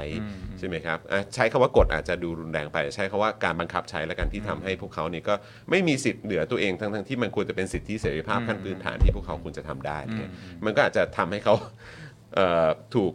แบบว่ามีความเครียดมีความกดดันมากยิ่งขึ้นนำพาไปสู่การเป็น depression หรือเปล่า อันนี้ถ้าถ้าเราเลือกถ้าเราเลือกจะมองกันในในในแง่ที่สองนะเออครับผม เออโอเคอาจารย์ดีอาจารมากย์คิดว่าดีไงมากอาจารย์คิดว่าไงเออโอเคแต่ก็ต้องต้องขอเถียงนิดหน่อยอ่าได้ครับว่าโรเวสเวสเนี่ยที่อยู่ในรัฐธรรมนูญว่าผู้หญิงมีสิทธิทำแท้งนี่ก็ครับอยู่มาหลายสิบปีอืมอืมแล้วก็ครอบคลุมทั้งประเทศ ทุกครับรัฐไม่มีใครสามารถที่จะขัดรัฐธรรมนูญได้ แล้วก็อันนั้นก็อยู่มาหลายสิบปีมาก เพราะฉะนั้นก็ถ้าเอ่อคนที่เป็นฝั่งอนุรักษ์ที่ไม่เห็นด้วยเนี่ยเขาก็ต้องอยู่กับนี่มาหลายสิบปีเหมือนกันอือฮึซึ่งเพิ่งมา เพิ่งมาเปลี่ยนอืมเมื่อเมื่อไม่นานวันนี้อืมเพราะฉะนั้นก็ถ้าถ้าจะเห็นว่าเอ่อทำไมถึงอนุญาตให้ทำแท้งได้ว่าแล้วก็ทนอยู่กับกฎหมายนี้มาอยู่หลายสิบปีเนี่ยก็มันก็ใช่แต่ว่ามีแต่ว่าก็แค่แค่แค่รู้สึกว่าจริงๆแล้วในในประเด็นของการเป็นเอ่อไอ้ประเด็นที่ liberal สู้อะเออมันก็คงไม่ได้มีเฉพาะเรื่องนี้นะเออใช่ไหมฮะแต่ว่าไอ้ประเด็นที่ที่อาจารย์วินัยหยิบยกขึ้นมาก็ก็ใช่เลยก็คือแบบว่าจริง ๆ มันก็มีมาตั้งนานแล้วเออแต่ว่าก็คือแบบ ไม่รู้ว่าไอ้ตอนที่มีการการเอ่อยกเลิกไอ้ตัวกฎหมายตัวเนี้ยเออโรเนี่ยเอออนนี้มาไม่รู้ทีหลัง ใช่ใช่ใช่รู้ แต่ไม่รู้ว่ามันสไปค์ขึ้นไปด้วยหรือเปล่า ก็น่าสนใจนะหลายก็คนน่าสนใจนะหลายคนเออแบบว่า strong ครับ feeling มากกับใช่เรื่องนี้ใช่ใช่ก็จะอ่าลองอ่าอ่าให้ให้เหตุผลของทั้งทั้งสองทฤษฎีอืม คืออันหนึงอาจจะเป็นว่าคนที่มีแนวโน้มที่จะซึมเศร้าอยู่แล้วเนี่ยอ่ามักจะถูกดึงดูดไปทางอุดมการณ์เสรีนิยมอืมอันนี้ก็เป็นไปได้ทฤษฎีหนึ่งทฤษฎีหนึ่งก็คือว่าคนที่เข้าไปอยู่ในอ่าอุดมการณ์เสรีนิยมแล้วเนี่ยอ่ามันมีอะไรเกี่ยวกับอุดมการณ์นั้นที่ทำให้เกิดอ่าการซึมเศร้าได้มากยิ่งขึ้น มันก็เป็นสองทฤษฎีจะพยายามให้เหตุผลของทั้งสองทฤษฎีแล้วก็ลองอาดูซิว่าอันไหนมันน่าจะอืมอ่าอ่าอ่า persuasive มากกว่ากันอ่าครับผมอ่าครับผมโออืเคมงั้นทฤษฎีแรกก่อน บอกว่าเอ่อคนที่อ่ามีแนวโน้มที่จะเป็นซึมเศร้าอยู่แล้วเนี่ยมักจะถูกดึงดูดไปทางอุดมการณ์เสรีนิยมมากกว่าอ่า อันนี้ถ้าจะหาเหตุผลมาสนับสนุนหาหลักฐานมาเอ่อสนับสนุนมุมมองเนี่ยเนี่ยจะจะจะจะสามารถอธิบายได้อย่างไร ก็เอ่อเขาบอกคนเราเกิดมาก็ เรียกว่า personality บุคลิกภาพนี้ก็ต่างกันอ่าคนเราเนี่ยเอ่อมีเอ่อมีเขาเรียกว่าบุคลิกต่างกันเขาบอกว่าถ้าจะพยายามเข้าใจบุคลิกของคนเนี่ยมันมี big five personality อืมใช่ไหมเหมือนแบบว่าชิมอาหารเนี่ยอันนี้มันรสอะไร มันรสหวานรสเผ็ดรสเค็มรสเปรี้ยวอะไรอย่างเงี้ยมันสามารถที่จะจำแนกเป็นรสรสได้ใช่ไหมก็เหมือนบุคลิกของคนครับ อ่าอย่างจอนเนี่ยอ่าลองอธิบายบุคลิกของจอนเหมือนรสชาติของอาหารได้ว่ามันรสไหนอะไรเงี้ยอ่าเขาบอกว่าในทางจิตวิทยาเนี่ยเขาสามารถแบ่งอ่า personality ออกมาได้เป็นห้าอืมห้าแบบด้วยกันครับอ่าอ่าคล้ายๆเหมือนว่าอาหารนี้รสชาติเป็นยังไงครับถ้าถ้าจะพูดถึงบุคลิกของคนเนี่ยจอนว่ามันมีมันมีรสชาติแบบไหนบ้างที่แบบว่าสามารถรสชาติเหรออ่ของถ้าเรียกเป็นรสชาติเหรอครับขงคือยังไงบุคลิกของคนอะ คือแบบว่าเฮ้ยคนแม่ง personality ต่างกันเออเออฮะอย่างเราพี่น้องใช่ไหมก็ครับมีเอ่อบุคลิกที่ต่างกันครับถ้าถ้าคจะรับแบบเออว่าเป็นหลักๆเนี่ยมันมีแง่มุมไหนบ้างที่ทำให้บุคลิกของจอนกับวินัยต่างกันนะคือคือมันรวมแล้วมันเป็นอูมามิป่ะฮะใช่ไหมอาจจะเป็นว่าจอนเผ็ดกว่ากลใช่มไหมกล่อมอะกลมกล่อมได้ป่ะเออครับผมอ๋อก็คือมีมีอาจจะมีรสชาติความเผ็ดกว่าอ่าหวานกว่าเปรี้ยวขมไหมเอออ่าหรือว่าจืดอืม จืดได้ไหมอืจืดก็อาจจะได้นะอืมแบบพวกรสชาติอะไรอ่างั้นงั้นยอลองเปรี้ยวอ่าลองลองยกตัวอย่างสักอันหนึ่งแล้วกันที่อาจจะอ่าได้ยินกันบ่อย อย่างเช่นว่าความความ extrovert อืมครับผมอือฮึ extrovert นี่ก็คือเอ่อสังคมอ่าเก่งชอบเข้าใไหสังคมอ่าชอบเข้าสังคม อันนี้ก็ครับเป็นก็เป็นรสชาติหนึ่งอ่าใช่ใช่ใช่อ่าใช่บางคนก็เวลาไปเข้าสังคมไปแฮงเอาท์กับเพื่อนฝูงนี่มันรู้สึกว่าเออได้เติมพลังแล้วก็มีความสุขเวลาอยู่คนเดียวมัน มันเหมือนมันหงอยไม่มีไม่มีพลังอ่าตรงกันข้ามคนบางคนเนี่ยอาจจะเวลาไปเข้าสังคมเนี่ยโหแม่ง exhausting ว่ะอืมชอบอยู่เงียบๆ แล้วก็การได้อยู่กับตัวเองนั่งอ่านหนังสืออะไรเงี้ยมันทำให้เออเติมแบตเตอรี่ทำให้มีความอ่ามีมีมีแรงมีพลังในชีวิตมากขึ้น อันนี้คือ personality ที่ต่างกัน ก็คือทางด้านอ่า extrovert อืมอ่าชัดเจนบางคนก็ เป็นสัตว์สังคมมากต้องไปปาร์ตี้ตลอดเวลา แล้วถ้าเพื่อนไม่อยู่เนี่ยจะจะหงอยอืมส่วนบางคนบอกโหไม่ไหวว่ะอืมเอ่อปาร์ตี้สัปดาห์ละวันมันก็หมดแรงแล้วอืมอ่าอันนี้คือรสชาติหนึ่งของของ personality อืมอ่าอ่า extrovert introvert introvert อ่า introvert ใช่ไหมอืมอันนี้ก็เป็นรสชาติหนึ่งเขาบอกว่านักจิตวิทยาเนี่ยเขาบอกว่ามีห้ามีห้าอ่ารสชาติอืมอ่าอันหนึ่งที่อีกอันหนึ่งก็คืออ่า openness อืมคือการเปิดอ่า รับประสบการณ์หรือของใหม่ๆอะไรเงี้ยอย่างเช่นว่าอ่ามื้อเที่ยงเราไปกินอะไรดี ถ้าคนที่มีแนวโน้มจะไปทาง openness นี่ก็อยากจะไปลองกินของของใหม่ๆอืมเออไหนลองไปกินอาหารอ่าตะวันออกกลางดูซิว่ามีอะไรอ่าบ้างครับเอาหารหว่อาหารอินเดียอะไรอย่างเงี้เงี้ยยกันเนี่ยไปลองไหมาอ่าอันนี้คือคนที่แบบ openness อืม to new experience บางคนบอก เอาชัวร์ๆดีกว่าอ่าไปกินอะไรที่แล้วเรารู้อยู่แล้วว่าอร่อยอะอ่าทำไมนึกถึงพ่อเราอ่ากินอะไรให้กินอยู่งั้นน่ะครับถ้าไปเออลองของใหม่นึกถึงอะไรวะเนี่ยอ่าครับผมใช่ไหมอันนี้คืออีเอกออีกอีกอีกอ่าอีกมิติหนึ่งอ่าของอ่าครับ personality ใช่ไหมก็มี extrovert ความเป็นสังคมมากหรือน้อยอืมก็มันก็บอกถึงบุคลิกของคนนั้น แล้วก็อืมความความเปิดประสบการณ์ใหม่ครับอ่า openness to new experience อืมอ่าอืมซึ่งอันนี้ค่อนข้างชัดเจนเวลาเขาไปทำเซอร์เวยเกี่ยวกับ คนที่เป็น liberal กับ conservative เนี่ยอ่าอันนี้ออกมาค่อนข้างชัดเจนอืมอืมอืมอ่าฝั่งไหน open มากกว่าอืมฝั่งไหนโอเพนมากกว่าเหรออืมที่แบบโโหเออลองของใหม่อะไรเงี้ยแม่เอออันนี้อันนี้ผมไม่เคยคิดแฮะเออผมผมผมแค่คิดว่ามันเป็นเรื่องของแบบแล้วแต่บุคคลหรือเปล่าอะไรเงี้ยเออแล้วแล้วจริง ๆ ผลมันออกมาเป็นยังไงครับอ่าก็ค่อนข้างชัดเจนอย่างน้อยก็ในอเมริกานะครับว่าอ่า liberal นี่ open มากกว่า เอออือฮึ ก็ต้องการอ่า diversity อ่าต้องการเปิดกว้างควมแปลใหม่อ่าอ่าครับผมเฮ้ยเราต้องถ้าเขามีมุมมองอย่างนี้เราก็ต้องเปิดกว้างรับเขาใช่ไหมอ่าวัฒนธรรมของแต่ละประเทศไม่เหมือนกัน เราก็ต้องยอมรับความเชื่อทางศาสนาไม่เหมือนกัน ก็ต้องเปิดใจอืมอืมอืมรสนิยมทางเพศต่างกันก็ต้อง inclusive อะไรเงี้ยซึ่งอ่าอันเนี้ยเป็นเป็น personality อันหนึ่งที่ออกมาชัดเจนมากว่าว่าทางอ่าฝั่ง liberal เนี่ยสูงกว่า conservative นี่ค่อนข้างแบบโอเคไป ออกอะไรที่มันชัวร์ๆปลอดภัยดีกว่าอืมอ่าอืมอืมอันที่สามเนี่ยอ่าภาษาอังกฤษเขาเรียกอ่า conscientiousness อืมอันนี้คือเรื่องแบบอ่าความความพิถีพิถัน ความมีอ่าระเบียบวินัย ความเป๊ะ ความเตรียมตัวละเอียดไหมอ่าความละเอียดอืมอ่าคือแบบว่า โอเคนะ อันนี้อ่า หน้าที่ของเราเราก็ต้องรับผิดชอบเดทไลน์อันนี้เราก็ต้องทำให้ตรงอ่าอ่ามีแบบว่าเตรียมตัวเพื่อถึงเวลาแล้วจะพร้อมไม่มีความอ่าแบบว่าอ้าวชิบหายนาทีสุดท้ายไม่ได้เตรียมตัวมาอะไรเงี้ยคืออมีวินัยพิถีพิถันเป๊ะเป็นคนเป๊ะอะไรเงี้ยซึ่งเวลามีอ่าลูกน้องก็พอดูออกนะบางคนมันเป๊ะอะถึงเวลาสั่งให้ทำงานอะไรก็เตรียมพร้อมถึงเวลาเป๊ะเป๊ะเป๊ะอ่าตรงกันข้ามคืออะไร ความ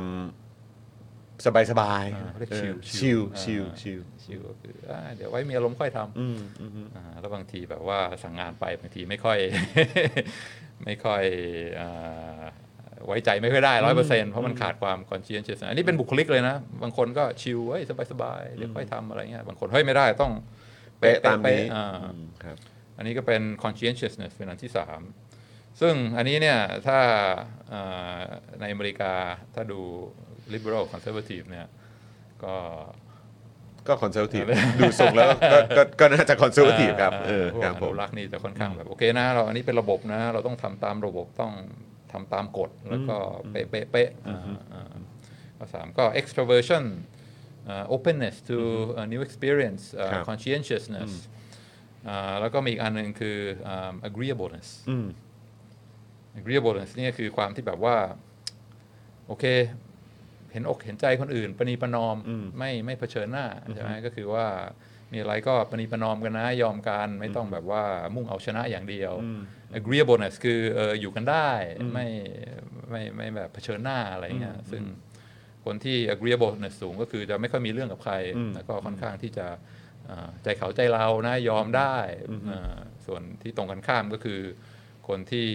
อ่ามุ่งเอาชนะคือว่าต้องอ่า ต้องทำตามเหตุผลถ้าผิดก็คือผิดถูกก็คือถูก ถ้าคุณทำผิดก็ต้องบอกว่าเขาผิดอืมไม่แบบว่ามีการประนีประนอมโอนอ่อนผ่อนตาม อันนี้ก็คืออีกอันหนึ่ง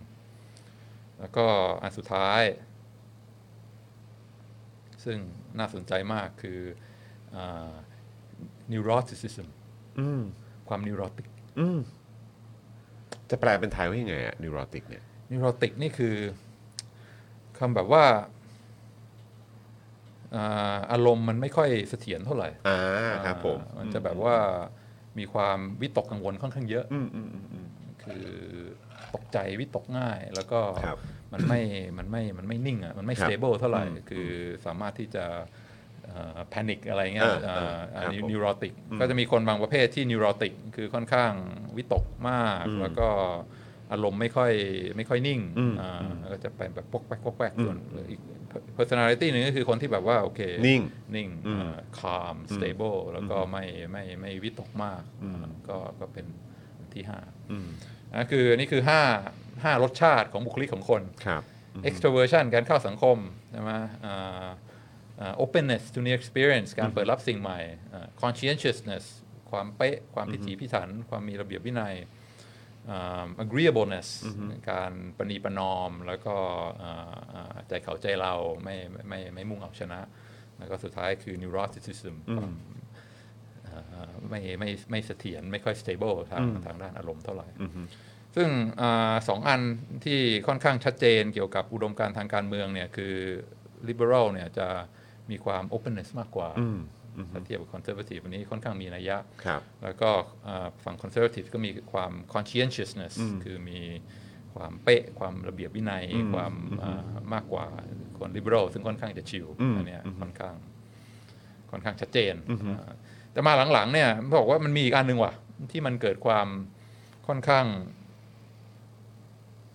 อ่าแยกกันอ่าในระหว่างถ้าดู personality ของคนที่เป็นหัวก้าวหน้ากับหัวอนุรักษ์เนี่ยอืม จอห์นว่าไหนวาดวาดคือมันมันมันพลิกไปอะครับมันเปลี่ยนมันเปลี่ยนไปจากเดิมนะครับอ่าหรืว่ายังคือไงที่ไม่เท่ากันอะเออคือส่วนใหญ่เรื่องอย่างเช่นว่า extroversion ความการออกสังคมอะไรเงี้ยใช่ไหมคนอ่าที่เป็นอนุรักษ์หรือคนที่เป็นหัวก้าวหน้าเนี่ยมันก็ไม่ได้ต่างกันเท่าไหร่ อืมอืม ก็ครึ่งหนึ่งอาจจะ extrovert ชอบปาร์ตี้ครึ่งหนึ่งอาจจะชอบเก็บตัวอืม อ่า conservative เป็นแบบนั้น liberal ก็เป็นแบบนั้นเหมือนกันอืมครึ่งหนึ่งก็อืมสังคมเก่งอืมอีกครึ่งหนึ่งก็อ่าชอบเก็บตัวอืมอ่าอืมไอ้ agreeableness การที่อ่าอ่ามีความประนีประนอมอะไรเงี้ยก็อ่าอย่างในอเมริกาก็ก็มีอ่า conservative บางส่วนที่สุดโต่งไม่ยอมประนีประนอม แต่ก็ก็มีที่ประนีประนอมเหมือนกัน อืม liberal ก็มีเหมือนกันที่สุดโต่งไม่ยอมแล้วก็แต่ว่าที่โอเค มาพบกันตรงกลางปีประนอมประนีประนอมก็มีเหมือนกัน ก็คือครับมันไม่ได้ไม่ได้มีความแตกต่างอย่างชัดเจนระหว่างระหว่างซ้ายกับขวา แต่ไอ้อันสุดท้ายเนี่ยอ่า neuroticism เนี่ยอืมความวิตกกังวล ความไม่ค่อยอ่าเสถียรทางด้านอารมณ์เนี่ยไปไปมามาเริ่มดูเขาบอกว่าอ่าฝั่งฝั่งอ่า liberal ในอเมริกาเนี่ยเอ่อถ้าวัดดูความ neurotic เนี่ย มันสูงสูงกว่าอ่าคนที่เป็น conservative อ่ามากขึ้นมากขึ้นอ่าก็อันนี้ก็อาจจะเป็นอ่าสาเหตุหนึ่งที่ถ้าจะบอกว่า อ๋อ มันก็เป็นเกี่ยวกับเรื่องอาธรรมชาติของคนตั้งแต่อ่าเกิดมาอยู่แล้ว คนบางคนก็มีความนิวโรติกมาก คนบางคนก็มีความนิวโรติกน้อย แล้วก็คนที่มีบุคลิกไปทางนิวโรติกค่อนข้างสูง คือวิตกกังวลอะไรเงี้ยอ่าค่อนข้างมาก ก็อาจจะอ่ามีความ โน้มเอียงแล้วก็อ่าเห็นด้วยกับวัฒกรรมที่เป็นไปทางอ่าอ่าฝั่งฝั่ง liberal มากกว่า เพราะฉะนั้นอ่าอุดมการณ์ทาง liberal มันก็เลยดึงดูดคนที่มีความ neurotic มากกว่า เข้าไปอ่าในอยู่อยู่ในค่ายนั้น ก็เลยสามารถอธิบายได้ว่าทำไมเราถึงเห็นอัตราความการอ่าเป็นซึมเศร้ามากมากกว่าในฝั่งที่เป็น liberal อันนี้ก็เพราะว่า personality ของคนเราไม่เหมือนกัน แล้วก็รสนิยมของคนที่มี personality ต่างกันเนี่ยก็จะโดนดึงดูดไปในอ่า ขั้วการเมืองที่มันอ่าไม่เหมือนกันอ่าอ่าใช่ไหมอย่างเช่นว่าคนอ่าที่เป็นฝั่งฝั่งเสรีนิยมเอ่อ liberal progressive นี่ก็อาจจะว่าโอ๊ยตายละอ่า global warming อะไรเงี้ยใช่ไหมก็โอ้โหมีความวิตกกังวลมากนะแล้วก็ฝั่งเดโมแครตก็ค่อนข้างที่จะชูประเด็นนี้มากกว่า หรือว่าในเรื่องความไม่เท่าเทียอ่าการ discriminate ชนชาติเอ่อเชื้อชาติที่ไม่เหมือนกันอะไรเงี้ยก็มีความวิตกกังวลไว้ตายแล้วมีเอ่อ ชนเอ่อมีมีคนบางกลุ่มที่โดน treat unfairly อะไรเงี้ยแล้วก็มีความวิตกกับเรื่องนี้มาก แล้วก็จำเป็นต้องทำอะไรเพื่อแก้ปัญหานี้ก็ก็ดึงดูดไปทาง liberal มากกว่า หรือว่าคนที่เป็น LGBTQ ไม่ได้รับความเท่าเทียมอะไรเงี้ยก็ก็มีความอ่า neurotic ไม่อ่าไม่ไม่สามารถที่จะอ่าอ่าที่จะอ่าไม่เครียดกับเรื่องพวกนี้ได้ ก็เลยมีแนวโน้มที่จะไปอยู่ฝั่ง liberal แล้วก็ สิ่งสิ่งเหล่านั้นก็ทำให้เกิดแนวโน้มที่จะเป็นโรคซึมเศร้าได้มากยิ่งขึ้น แต่มันก็ไม่ใช่ มันก็ไม่ใช่เขาเรียกว่าอะไร มันก็ไอไอการที่เขาอาจจะแบบมีความวิตกกังวลมากยิ่งขึ้น หรือว่าถูกเอ่ออาจจะแบบว่ามีหัวความคิดไปในทางเสรีนิยมมากยิ่งขึ้น ก็ไม่ได้บอกว่าไอไอเรื่องแบบภาวะโลกร้อน global warming เรื่องของการเอ่อความเหลื่อมล้ำหรือว่าการ การเอ่อเขาเรียกว่าการ treat ใช่ไหมฮะเอ่อของเอ่อชนชาติหรือคนในในเพื่อนร่วมชาติด้วยกัน ที่เขาเห็นถึงความไม่เท่าเทียมกัน หรือว่าเรื่องของเออทางด้านเพศ เรื่องของ LGBTQ อะไรต่างๆ เหล่านี้เนี่ยไอสิ่งที่เขาเอ่ออาจจะวิตกกังวลหรือว่าแบบนิวโรติกอะไรเนี่ยอ่าที่เรา เป็นเรื่องสำคัญแน่นอน ใช่แต่ว่าก็คือก็ก็ไม่ได้แปลว่ามันไม่ใช่เรื่องจริง อ่าใช่ไหมฮะใช่ว่าใช่ ว่าว่ามันไม่ได้เกิดขึ้นเพียงแต่ว่าก็คือเขาเขา ไอไอไอเรื่องที่เขากังวลน่ะเขาเขามันมีอยู่จริงวิตกกังวลกับเรื่องนี้มากแล้วมันเป็นอยู่จริงใช่แล้วมันเกิดขึ้นอยู่จริงใช่ใช่ไหมฮะใช่แต่ว่าเขาก็ให้ความกังวลแล้วก็อ่ารู้สึกอาจจะแบบอาจจะมีความวิตกกังวลกับอ่ากับเรื่องเหล่านี้มากกว่าฝั่ง conservative เป็นพิเศษอืมซึ่งฝั่งคอนเซอร์ a t ทีฟก็มีเรื่องที่เขาวิตกกังวลเหมือนกันใช่ไหมอ่าอย่างเช่นว่าอ่าอ่า family values หรือว่า เรื่องอาศาสนา ซึ่งเขาก็เห็นเป็นเรื่องสำคัญของเขาหรือครัว่าบเรื่องอาสิทธิที่จะถือครองปืนเพื่อออาป้องกันตัวเองและครอบครัวอันนี่ก็เป็นเรื่องที่เขาเขารู้สึกว่าเป็นเรื่องสำคัญ แล้วก็หลายครั้งก็รู้สึกว่าโดนเอ่อก้าวไก่ายในในในค่านิยมสำคัญเขาเหมือนกัน แต่ว่านิโรติกนี่คือค่อนข้างที่จะแบบอ่าคิดแล้วก็อ่าเอามามาเก็บทำให้เกิดความเครียดอ่าอ่า มีมีมีแนวโน้มที่เป็นอย่างนั้นมากกว่า คือจากแค่ว่ามีความตื่นอ่าตื่นตัวตื่นรู้ในเรื่องนี้ แล้วก็ผลักดันอ่าในในเวทีทางการเมืองแต่แบบมันเข้ามาอยู่ในในชีวิตส่วนตัวในเวลาส่วนตัวด้วยทำให้เกิดความอ่ากังวลวิตกกังวลในเรื่องพวกนี้ แล้วก็อ่าทำให้อ่าความเครียดมากขึ้น โอกาสที่จะเป็นอ่าซึมเศร้ามากขึ้น เพราะว่าอ่า ลักษณะหนึ่งของคนที่อ่าค่อนข้างกว้างขวางในคนที่มีอาการซึมเศร้านี่คือการมองโลกในแง่ร้ายคือว่าโอ้มันทุกอย่างมันจะแย่ลงแย่ลง แล้วก็อ่าโอกาสที่จะดีขึ้นมันน้อยมาก อันนี้คือการแบบว่าเอาเอาปัญหามาคิดวนไปวนมา แล้วก็ทำให้สร้างความกดดันในจิตวิทยาของตัวเองจนจนแบบว่าไม่ไม่สามารถมองโลกในแง่ดีได้ แล้วก็มองทุกอย่างแบบว่าเอ่อเอ่อมืดไปหมดซึ่งอันนี้ก็เกิดจากอ่าบุคลิก เป็น personality อย่างหนึ่ง ซึ่งถ้าคนที่ neurotic กว่า ก็มีโอกาสที่จะจะไปทางนี้มากกว่า แต่ก็คิดว่าแบบของฝั่งอเมริกาเองก็โอกาสที่เขาจะไปทางนั้นเนี่ยก็น่าเห็นใจเขานะ คือคือโดยเฉพาะ liberal ที่เขาที่เขาแบบโดยสภาพสังคมอะ่ะแล้วก็โดยการเมืองอะ่ะมันก็บีบให้เขาต้องไปทางนั้นด้วยหรือเปล่า ใช่ไหมฮะอย่างเรื่องแบบพอเมื่อกี้พูดถึงเรื่องปืนเนี่ย ก็แบบว่าเออก็มันก็น่าสนใจนะ ก็เพราะว่ามันเป็นมันเป็นกฎหมายที่มีมายาวนานมากแล้วมันเป็นแบบว่าอยู่ในรัฐธรรมนูญตั้งแต่แบบ founding fathers เขาก็เขียนกันมาอะไรเงี้ยซึ่งก็กี่ร้อยปีแล้วอะใช่ไหมฮะนานนานมาตั้งนานแล้ว ซึ่งก็ซึ่งก็ประเด็นมันก็น่าสนใจเพราะก็คือว่าโอ้คือจริง ๆ แล้วก็คือการที่มีปืนอะไรต่างๆเนี่ยมันก็มันก็ส่งผลมาเรื่องของความ ความความเขาเรียกว่าอะไรแบบอย่างถ้ามีการยึดอำนาจยึดอะไรขึ้นมาใช่ไหมประชาชนก็สามารถสู้ได้อะใช่ไหมเอออันนี้ก็อาจอาจจะมองในแง่นั้นก็ได้แต่ว่าก็คืออะถ้าเกิดจะมองย้อนกลับไปถึงความปลอดภัยในยุคสมัยนั้นเปรียบเทียบกับยุคสมัยนี้อะไรเงี้ยก็ไม่ได้มีการเปลี่ยนแปลง แถมว่าการเข้าถึงปืนนี่ง่ายกว่าเดิมด้วยซ้ำเพราะฉะนั้นคือคนที่จะวิตกกังวลโดยเฉพาะคนที่มีลูกแล้วเนี่ยหรือว่าคนที่มีครอบครัว คนที่รักคนในครอบครัว คนที่รักเอ่อคนรอบข้างมาก ๆ หรือว่าให้ความสำคัญกับทุกชีวิตที่อยู่ในสังคมอย่างเงี้ย แล้วเอ่อแล้ว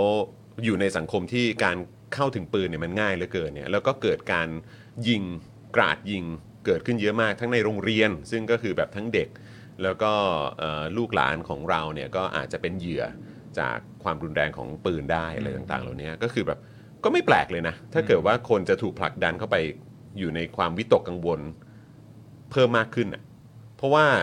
แบบ เรื่องของยอดการการยิงกราดยิงอะไรต่างๆ ก็เพิ่มขึ้นทุกปี ใช่ไหมครับ แล้วก็กฎหมายที่เขาก็พยายามจะผลักดันให้มีการตรวจสอบเออเรื่องของเออเขาเรียกว่าอะไรตรวจสอบประวัติของผู้ที่จะครอบครองปืนได้เนี่ยก็ก็ก็ไม่ผ่านสักที แล้วก็ถูกถูกถูกสกัดกั้นอย่างหนักมากอะไรอย่างเงี้ยเออก็เพราะฉะนั้นก็คือก็ก็ใช้ชีวิตอยู่กับความความความไม่ปลอดภัยในในในชีวิตของตัวเองอยู่แทบจะตลอดเวลา แล้วในขณะเดียวกันก็เรื่องของเรื่องของเอ่อเรื่องของเพศเรื่องของเรื่องของเอ่อสิทธิสตรีเรื่องของอะไรต่างๆ ก็ถูกก็ถูกแบบเขาเรียกอะไรอะถูกเอ่อสั่นคลอนอยู่ตลอดเวลาในในในขณะที่ฝั่งของคอนเซอร์ t ทีฟก็คือแบบศาสนาก็มีมานานแล้วอยู่โยงคงกระพันมามาเอ่อกี่เท่าไหร่เท่าไหร่ก็ตามก็คือ ก็คงจะจะไม่มีวันถูกแบบว่าทำให้ให้เสื่อมสลายไปได้อะศาสนาใช่ไหมก็คือแบบว่าหมายหมายความว่าคือ คือสถาบันศาสนาเนี่ยก็อย่างศาสนาคริสต์เอ่อซึ่งก็เป็นศาสนาที่คนสหรัฐเนี่ยเขาก็นับถือน่าจะมากที่สุดนะเนอะเออก็คือแบบว่ามันก็มันก็เป็นสถาบันทางศาสนาที่ก็ก็มีความความแข็งแกร่งอะมันก็คงจะไม่ได้หายไปไหนอะใช่ไหมฮะแล้วก็ในแง่ของเม็ดเงินเชิงพาณิชย์อะไรต่างๆเขาก็อยู่ของเขาได้มันก็ไม่มีปัญหาอะไรอย่างเงี้ยแต่ว่าก็คือแบบ value ในเรื่องของความเข้าใจในเรื่องของทางด้านเพศเรื่องของอะไรต่างๆมันก็เป็นสิ่งที่ ถ้าเทียบกับทางด้านศาสนามันก็ไม่ได้อยู่มานานเท่าแล้วการจะเปิดรับให้แบบว่าได้รับสิทธิที่มันเท่าเทียมกัน มันก็เป็นเรื่องที่เรื่องที่ยากเขาก็พยายามไฟท์พยายามจะสู้ แล้วคนที่เกิดมาพร้อมกับความเป็น LGBTQ เขาอยู่อย่างนั้นอยู่ตลอดเวลาเออใช่ไหมเขาก็เลยแบบในในในในความรู้สึกของผมก็เลยคิดว่า มันก็มีความเป็นไปได้ที่ที่เขาจะมีความความกดดันหรือความแบบว่าหวั่นไหวเออทางทางด้านความรู้สึกอะมากมากมากมากกว่า คนที่เป็นคอนเซอร์ t ทีฟอืมหรือเปล่า เพราะว่าคนที่เป็นคอนเซอร์ t ทีฟเองก็คือแบบฉันสบายอยู่แล้วยังไงเธอก็ไม่สามารถมาล่มสลายแบบศาสนาฉันได้หรอกอะไรอย่างเงี้ยแล้วก็ฉันโบสถ์ของฉันก็ยังอยู่ ฉันก็จะจะไม่ได้ไปไหนอะไรเงี้ยแต่ในขณะเดียวกันคือคนที่เป็น LGBTQ ก็คือแบบว่าโอ้โหฉันจะถ้าเกิดว่าเอ่อไอ้อะไรโรนเวดนี่แบบว่ายังถูกถอนได้แล้วแบบว่าแล้วกฎหมายแบบว่าแต่งงานร่วมกันของเพศเดียวกันคือแบบว่าฉันจะโดนอะไรไหมหรือแบบว่าสิทธิ์ที่ฉันก็คงจะได้เพิ่มเติมมากยิ่งขึ้น หรือว่าเท่ากับ เท่ากับแบบเอ่อคู่ชายหญิงทั่ว ๆ ไปเนี่ยเออฉันได้ยังไงบ้าง ฉันจะโดนถอนสิทธิ์อะไรหรือเปล่าเนี่ยก็คือแบบมันก็คงน่าจะมีความความความน่ากังวลเกิดขึ้นตลอดเวลาแล้วแบบฮะเออโอเคแบบว่ามันมันเข้าใจเป็นถ้าถ้าถ้าถ้ามองในมุมเนี้ยนะเข้าใจว่าเข้าใจช่วงหลังถ้ามันเทรนด์มันจะ spike มากยิ่งขึ้น หรือว่าจะแบบว่าค่อย ๆ มีเหมือนกราฟมันไต่มากมากยิ่งขึ้นเรื่อย ๆ ถ้าดูตามตามสภาพของของการเมืองแล้วก็สังคมอเมริกันตอนนี้มันก็ มันมันมันก็มีความเป็นไปได้ใช่ไหมฮะเข้าใจเข้าใจอืมอืมดี good point อืมอืมแต่ว่าในทางกลับกันเวลาส่งลูกไปโรงเรียนเนี่ยอ่าลูกของคอนเซอร์ a t i v e family ก็ก็มีความเสี่ยงเท่ากับอ๋อแน่นลูอกนของอ่า liberal family ที่จะโดนยิงในในโรงเรียนใช่ไหมก็ก็ก็อยู่ในโรงเรียนเดียวกันอืมอืมอ่าแต่ก็ไม่ได้ทุกคนก็มีความเสี่ยง ใช่แต่มันก็ไม่ได้แปลว่าแบบเออแล้วทำไมเราต้องอยู่ในความเสี่ยงนั้นน่ะอ่าใช่ใช่ใช่ไหมแล้วแล้วคือผมผมคิดว่า ไอการแสดงออกของของ liberal จำนวนมากที่บอกว่า แล้วทำไมเราจะแบบว่าอันดับแรกก็คือแบบว่าการการสแกนหรือการสกรีนคนที่จะครอบครองปืนได้เนี่ยเออทำไมเบื้องต้นอย่างเงี้ยถึงแบบทำกันไม่ได้วะอะไรอย่างเงี้ยซึ่งแบบว่ามันเป็นมันเป็นคำถามที่มัน basic มากๆใช่ไหมฮะก่อนที่จะเอาอาวุธที่มันมีความมีความเป็นไปได้ที่มันจะฆ่า คนฆ่าเด็กหรือว่าสร้างสร้างความบาดเจ็บพิการให้กับคนอื่นได้เนี่ยทำไมมันถึงไม่มีการสกรีนก่อนอืมอะไรเงี้ยซึ่งแบบว่ามันเป็นคำถามที่แบบ basic มากๆอะเหมือนแบบถ้าเปรียบเทียบกับเราในในในสังคมบ้านเราก็คือว่าเออทำไมเราถึงแบบจะเลือกตั้งแบบปกติกันไม่ได้ว่าทำไมต้องมีการรัฐประหารวะอะไรเงี้ยใช่ไหมมันก็เป็นเรื่องที่แบบมันมันกลายเป็นว่ามันเหนือการควบคุมของคนเหล่านั้นด้วยหรือเปล่า เพราะว่ากลายเป็นว่าอำนาจในการตัดสินใจก็ไปอยู่ใน ในกลุ่มของคนที่อยู่ในแวดวงการเมืองอยู่ในสภา แล้วก็เรื่องของล็อบบี้เรื่องของอะไรต่างๆที่เขามันเหนือการควบคุมของเขาอะไรเงี้ยมันก็เลยแบบมันมันเหมือนมันมันสู้กับอะไรที่มันแบบกูจะสู้ยังไงวะเนี่ยใช่ไหมครับเพราะมันอยู่เหนือการควบคุมตัวเอง ถ้าเกิดว่าสู้กันในแบบว่าการไปกาเอ่อกากบาทกันอย่างเดียวอะไรเงี้ยมันก็มันก็ยังว่าไปอย่างแต่ว่าอันนี้มันมีอะไรที่มันนอกเหนือไปกว่านั้น แล้วก็สู้ไปกับเรื่องของแบบวัฒนธรรมประเพณี กฎกติกาที่มีมาอย่างยาวนาน ตั้งแต่รัฐเอ่อตั้งแต่รัฐธรรมนูญฉบับแรกเออฉบับแรกและฉบับเดียวของสหรัฐด้วยอะไรเงี้ย โอเคครับ โอเค เข้าใจเข้าใจ คิดว่าไงคิดว่าไง คิดว่ามันก็ก็ผัดกันแพ้ผัดกันชเอนะอแล้วใช่ก็มีใช่ มีทั้งสองฝ่าย ก็ถูกต้องครับ อ่าคือเรื่องความกลัวความสั่นคลอนว่าอะไรของเราที่มีอยู่มันจะเสียไปเนี่ยอืมอ่าอืมถ้าจะมีการ argument ให้ฝั่ง conservative ก็ได้เหมือนกัน อืม อย่างเช่นว่าอ่า ค่านิยมอะไรต่างๆ เกี่ยวกับทางทางศาสนาอือฮึที่อ่าแต่ก่อนบอกว่าต้องบอกสอนพระเจ้าสร้างโลก แต่เดี๋ยวนี้เนี่ยอ่าให้สอนวิวัฒนาการในโรงเรียนได้เนี่ยครับก็อาจจะทำให้คนที่แคร์ในเรื่องศาสนาเนี่ยรู้สึกว่าเฮ้ยเราเอ่อกำลังสูญเสียอือฮึอ่าค่านิยมที่สำคัญไปความศรัทธาในพระเจ้าเนี่ยมันจะน้อยลงเวลามาสอนวิวัฒนาการอะไรเงี้ยหรือว่าเรื่องเอ่ออนุญาตให้เอ่อเอ่อ คนเพศเดียวกันแต่งงานกันได้อะไรเงี้ยก็เขาก็รู้สึกเหมือนกันว่าเขาเขาไม่เห็นสูด้ญวยเสียอืมอ่าครับสูญเสียอะไรที่ค่านิยมเขาก็โดนโดนริดรอนโดนสั่นคลอนเอ่อรวมถึงการทำแท้งก็แน่นอนเขาก็ก็คือก็ผัดกันแพ้ผัดกันชนะใช่ไหมอ่าแล้วก็ถ้าจะวิตกกังวลแล้วก็เกิดความเครียดเนี่ยถ้าฝั่งอ่าอนุรักษ์จะจะเครียดก็ก็เครียดได้เหมือนกัน แต่ว่าดูตามสถิติแล้วมันมันไม่เกิด มันออกมาอย่างนั้นจริง ๆ ครับอ่าซึ่งก็แบบ น่าอิจฉาจริงๆนะเนี่ย แบบว่าสามารถเขาเรียกว่าอะไรบริหารจัดการความเครียด อ่า ได้ได้ดีกว่าฝั่งไม่ไม่ไม่ liberal นะอืม ก็คือทฤษฎีแรกก็คือว่าก็คนที่คือ personality เนี่ยมันเป็นกรรมพันธุ์มันมันเป็นแนวตั้งแต่เกิดอยู่แล้ว อืมอืมเพราะฉะนั้นคนที่ neurotic มากกว่าเนี่ยก็จะส่วนใหญ่จะถูกดึงดึงดึงดูดไปทางอ่า เสรีนิยมมากกว่า ก็เลยทำให้มีความอ่าอาการซึมเศร้ามากกว่า นี่คือทฤษฎีหนึ่ง ซึ่งก็ไม่ไม่ได้เป็นความผิดอะไรของอุดมการณ์ทางด้านเสรีนิยมเพียงแต่ว่ามันดึงดูดคนที่ neurotic มากกว่า เพราะฉะนั้นคนที่ neurotic ก็มักจะมีความซึมเศร้ามากกว่า อันนี้คือทฤษฎีหนึ่งอ่าทฤษฎีที่สองเนี่ยซึ่งอาจจะ controversial มากกว่าครับแล้วก็เก็บไว้พูดตอนท้ายๆ เพราะว่าอ่ามันมันเสี่ยงกว่า ก็คือครับอันหนึ่งก็คือว่า there's something มีอะไรเกี่ยวกับทฤษฎีอ่าอุดมการณ์ของอ่า liberal ความก้าวหน้าเนี่ยที่มันผลักดันกระตุ้นอืมทำให้มีโอกาสอ่าความเสี่ยงต่อโรคอ่าอาการซึมเศร้ามันมากขึ้นอ่าอันนี้เป็นไปได้หรือเปล่าอืมอืมอ่าอันนี้ก็มีมีคนวิเคราะห์เหมือนกันครับอ่าว่าบางทีมันก็อาจจะไม่ใช่ x ก่อให้เกิด y อาจจะเป็น y ก่อให้เกิด x ได้เหมือนกันว่าอ่า โดยเฉพาะในสหรัฐอเมริกาเนี่ยคนที่อ่าผู้นำทางด้านอ่าอุดมการณ์เสรีนิยมลิเบอรัลมากๆเนี่ยมักจะมีแนวโน้มไปทางหนึ่ง ซึ่งมันค่อนข้างเอื้อต่อการทำให้เกิดความมองโลกในแง่ร้ายทำให้เกิดอ่าเอื้อในการอ่าเสี่ยงต่อการเกิดซึมเศร้า เช่นอะไรบ้าง ก็ต้องบอกว่าอืมการพยายามอ่าทำให้ทุกอย่างเนี่ย เกิดเหมือนแบบว่าเป็นเป็นโศกนาฏกรรมสมดอย่างอาพอพูดถึงอ่าเรื่องสิ่งแวดล้อมเรื่องโลกร้อนเนี่ยก็จะวาดภาพซะแบบว่าโอ้โหมืดดำโลกเรากำลังไปสู่อ่าอนาคตที่ที่ disaster เป็น catastrophe จากอ่า global warming ใช่ไหมแล้วก็ถ้าวาดอนาคตมืดดำขนาดนั้นเนี่ยมันก็มันก็เป็นการสร้างเพสซิมิซึมแม้มองโลกในแง่ร้าย อย่างเช่นอ่า ตัวอย่างก็คืออาจจะคนอาจจะมองอ่าอย่างอย่างเกรตาซึ่งเวลาพูดถึงเรื่องโลกร้อนเนี่ยจะแบบโอ้โหวาดรูปทุกอย่างที่มันมืดดำมาก แล้วก็อ่าไม่ไม่ค่อยให้ความหวังเท่าไหร่ ใช่เขาพยายามที่จะกระตุ้นให้เกิดการเปลี่ยนแปลงใช่ไหมแต่ว่าโดยรวมเนี่ยคนที่เป็นฮีโร่คนที่เป็นผู้นำทางด้านความคิดของฝั่ง เอ่อเสรีนิยมเนี่ยมักจะค่อนข้างทำให้ทุกอย่างมันดูเหมือนเป็นโศกโศกนาฏกรรมไปหมดเอ่อความไม่เท่าเทียมการอ่าโดน discriminate ของชนของคนผิวสีหรือว่าของกลุ่ม LG LGBTQ เนี่ยก็จะ paint ภาพออกมาซะจนแบบว่าโอ้โหมันเอ่อแย่มากทุกอย่างมันแบบว่าโอ้โหความอายุติธรรมมันสูงมากคนกำลัง suffer เป็นจำนวนมาก แล้วก็เอ่อเป็นความเอ่อไม่ไม่อายุติธรรม ซึ่งโอ้โห แย่มากในสังคมเรา เพราะฉะนั้นพออมเยาวชนเข้าไปได้รับการ expose ต่อมุมมองนี้มากขึ้นแบบทุกอย่างมืดดำแล้วก็ฮีโร่ของเราคือคนที่ทำให้ทุกอย่างเป็นเป็นโศกนาฏกรรมอะไรอย่างเงี้ยมันก็การมีตัวอย่างการค่อนข้างจะผลักดันเชิดชู การอ่าอ่าสร้างโศกนาฏกรรมอะไรขึ้นมาเนี่ยการใช้วัฒกรรมที่เป็นโศกนาฏกรรมขึ้นมาเนี่ยมันก็เลย อ่าอาจจะมีส่วนทำให้คนที่อยู่ในแวดวง แล้วก็ได้รับอ่าอุดมการณ์แนวคิดพวกนี้มากๆเนี่ยทำให้มีโอกาสที่จะมองโลกในแง่ร้าย แล้วก็เกิดอ่าเกิดอ่าอาการซึมเศร้าได้มากกว่าอ่าฝั่งอนุรักษ์นิยม ซึ่งแน่นอนก็มีแพ้มีชนะ แต่ว่าฮีโร่หรือว่าผู้นำเขาเนี่ยไม่ได้เป็นคนที่มีแนวโน้มที่จะสร้างโศกนาฏกรรมขึ้นมาอ่าถ้าบอกว่าถ้าจะเอาวิธีที่เอาชนะเนี่ยไม่ใช่การสร้างโศกนาฏกรรมขึ้นมานะ แต่ว่าต้องต้องมีวิธีอื่นที่จะเอาชนะ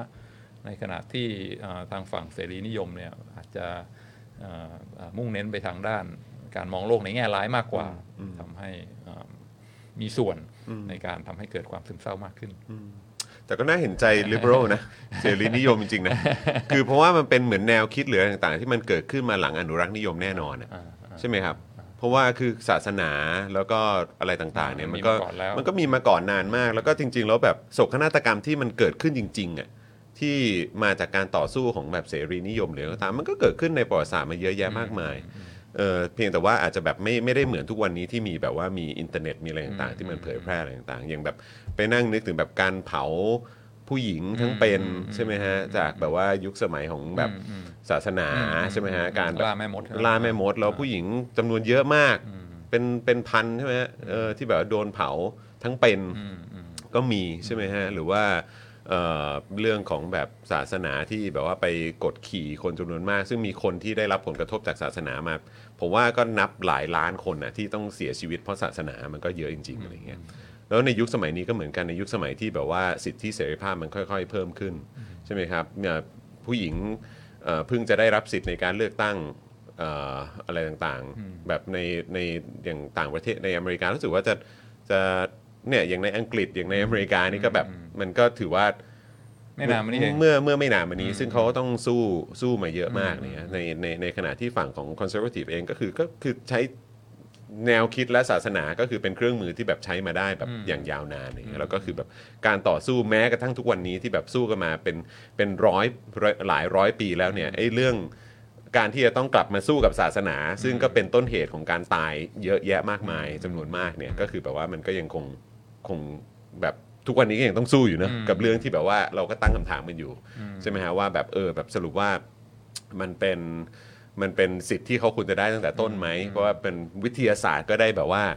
เอ่อพิสูจน์ออกมาแล้วว่าหลักฐานและหลักการมันเป็นอย่างไรอะไรเงี้ยมันได้รับการพิสูจน์ทางวิทยาศาสตร์แล้วอะไม่ว่าจะเป็นเรื่องเพศใช่ไหมฮะเรื่องของอะไรต่างๆเลยเนี่ยแต่ว่าก็ยังต้องมาต่อสู้อยู่เออกับอำนาจที่มันมีมาอยู่อย่างกับ institution หรือสถาบันทางศาสนาที่มันมีมาอยู่ยาวนานแล้วก็ถูกใช้เป็นเครื่องมือทางด้านการเมืองด้วย แล้วก็เหมือนแบบคนที่เขาก็ต้องการความเปลี่ยนแปลง หรืออยากจะเห็นความเปลี่ยนแปลงอะไรเงี้ยมันก็แบบว่าเหมือนกำลังอย่างที่ผมบอกแหละมันกำลังสู้กับอะไรที่ที่มันที่มันเหมือนยากที่จะสู้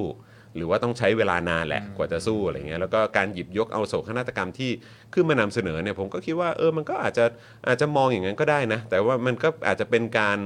เหมือนทำให้คนได้ตื่นตัวกันไหมว่ามันกำลังมีเรื่องเหล่านี้เกิดขึ้นอยู่จริงๆอะไรเงี้ยคนที่แบบว่าถูก ถูกตำรวจแบบเอ่อยิงทั้งทั้งที่แบบว่าก็ยอมแล้วอะไรอย่างเงี้ยคนผิวดำอะไรเงี้ยก็คือแบบว่าสร้างจินตนาการให้คนได้เห็นว่า ถ้าคนเหล่านี้โดนได้ ทั้งทั้งที่เขาเป็น fellow American เหมือนกัน เป็นคนอเมริกันเหมือนกัน ถือพาสปอร์ตเหมือนกันมีใบขับขี่ เป็นคนอเมริกันเหมือนกันแต่ถูกปฏิบัติต่างกัน ทั้งทั้งที่แบบเอ่อไม่ว่าจะเป็น conservative หรือ liberal เองก็ถูกสอนมาว่ากฎหมายเนี่ยทุกคนก็อยู่ มีสิทธิเท่าเทียมกันนะอะไรเงี้ยแต่การอ่าปฏิบัติก็ต่างกันในเรื่องของเพศเออเธอเกิดมาเธอเป็นอ่าเป็น LGBTQ เป็น trans เป็นอะไรก็ตามอะไรเงี้ยแล้วก็คือแบบว่าแต่ท้ายสุดแล้วก็คือแบบเออไม่ได้รับการ treat หรือปฏิบัติในในความเท่าเทียมกันอะไรเงี้ยก็คิดว่ามันก็คงมีความเป็นไปได้แหละ ที่แบบว่าจะถูกที่ที่ความเครียดความ depress ความ neurotic อะไรเงี้ยมันจะมีสูงกว่าฝั่ง conservative ที่แบบว่าผมคิดว่าก็ก็ก็ก็ในช่วงที่ผ่านมาก็เหมือนแบบ เหมือนเขาเรียกว่าอะไรอยู่บนอยู่บนเบสและพื้นฐานที่ค่อนข้างเฟิร์มและมั่นคงกว่า เพราะเพราะอยู่อยู่มาอย่างยาวนานหรือเปล่า ถูกถูกต้องมันยังยังมีความอ่าไม่ถูกต้องอีกอีกมากมายที่ต้องต่อสู้ แต่ว่าจะเลือกเลือกมองในแง่ดีบ้างก็ได้ใช่ไหมอย่างเช่นว่าประธานาธิบดีผิวสีก็มีแล้ว แล้วก็อ่ารองประธานาธิบดีผู้หญิงก็มีแล้วอ่าประธานาธิบดีประธาประธานาธิบดีผู้หญิงก็จะมีในอีกไม่นานนี้อ่ากฎหมายอะไรที่แก้ไขกันมาก็ก็มีความก้าวหน้าอยู่เรื่อยๆ เพราะฉะนั้นมันมันมันก็มีแง่ดีให้มองเหมือนกัน ใช่ใช่ใช่ใช่อ่าแล้วก็ถ้า มีความ balance มากขึ้น มองมองแบบว่า progress ที่ผ่านมา เฮ้ย เรามาไกลเหมือนกันนะ มันก็อาจจะอาจจะลดความจำเป็นของการที่จะทำให้ทุกอย่างเป็นโศกนาฏกรรมหมดอะไรเงี้ยซึ่งอาพอมองโลกในแง่ร้ายเนี่ยบางทีมันมันทำให้อ่าพลังในการต่อสู้เนี่ยสักพักหนึ่งเอ้ยช่วงแรก ๆ มันอาจจะมีพลังมาก เวลาเห็นความอ่า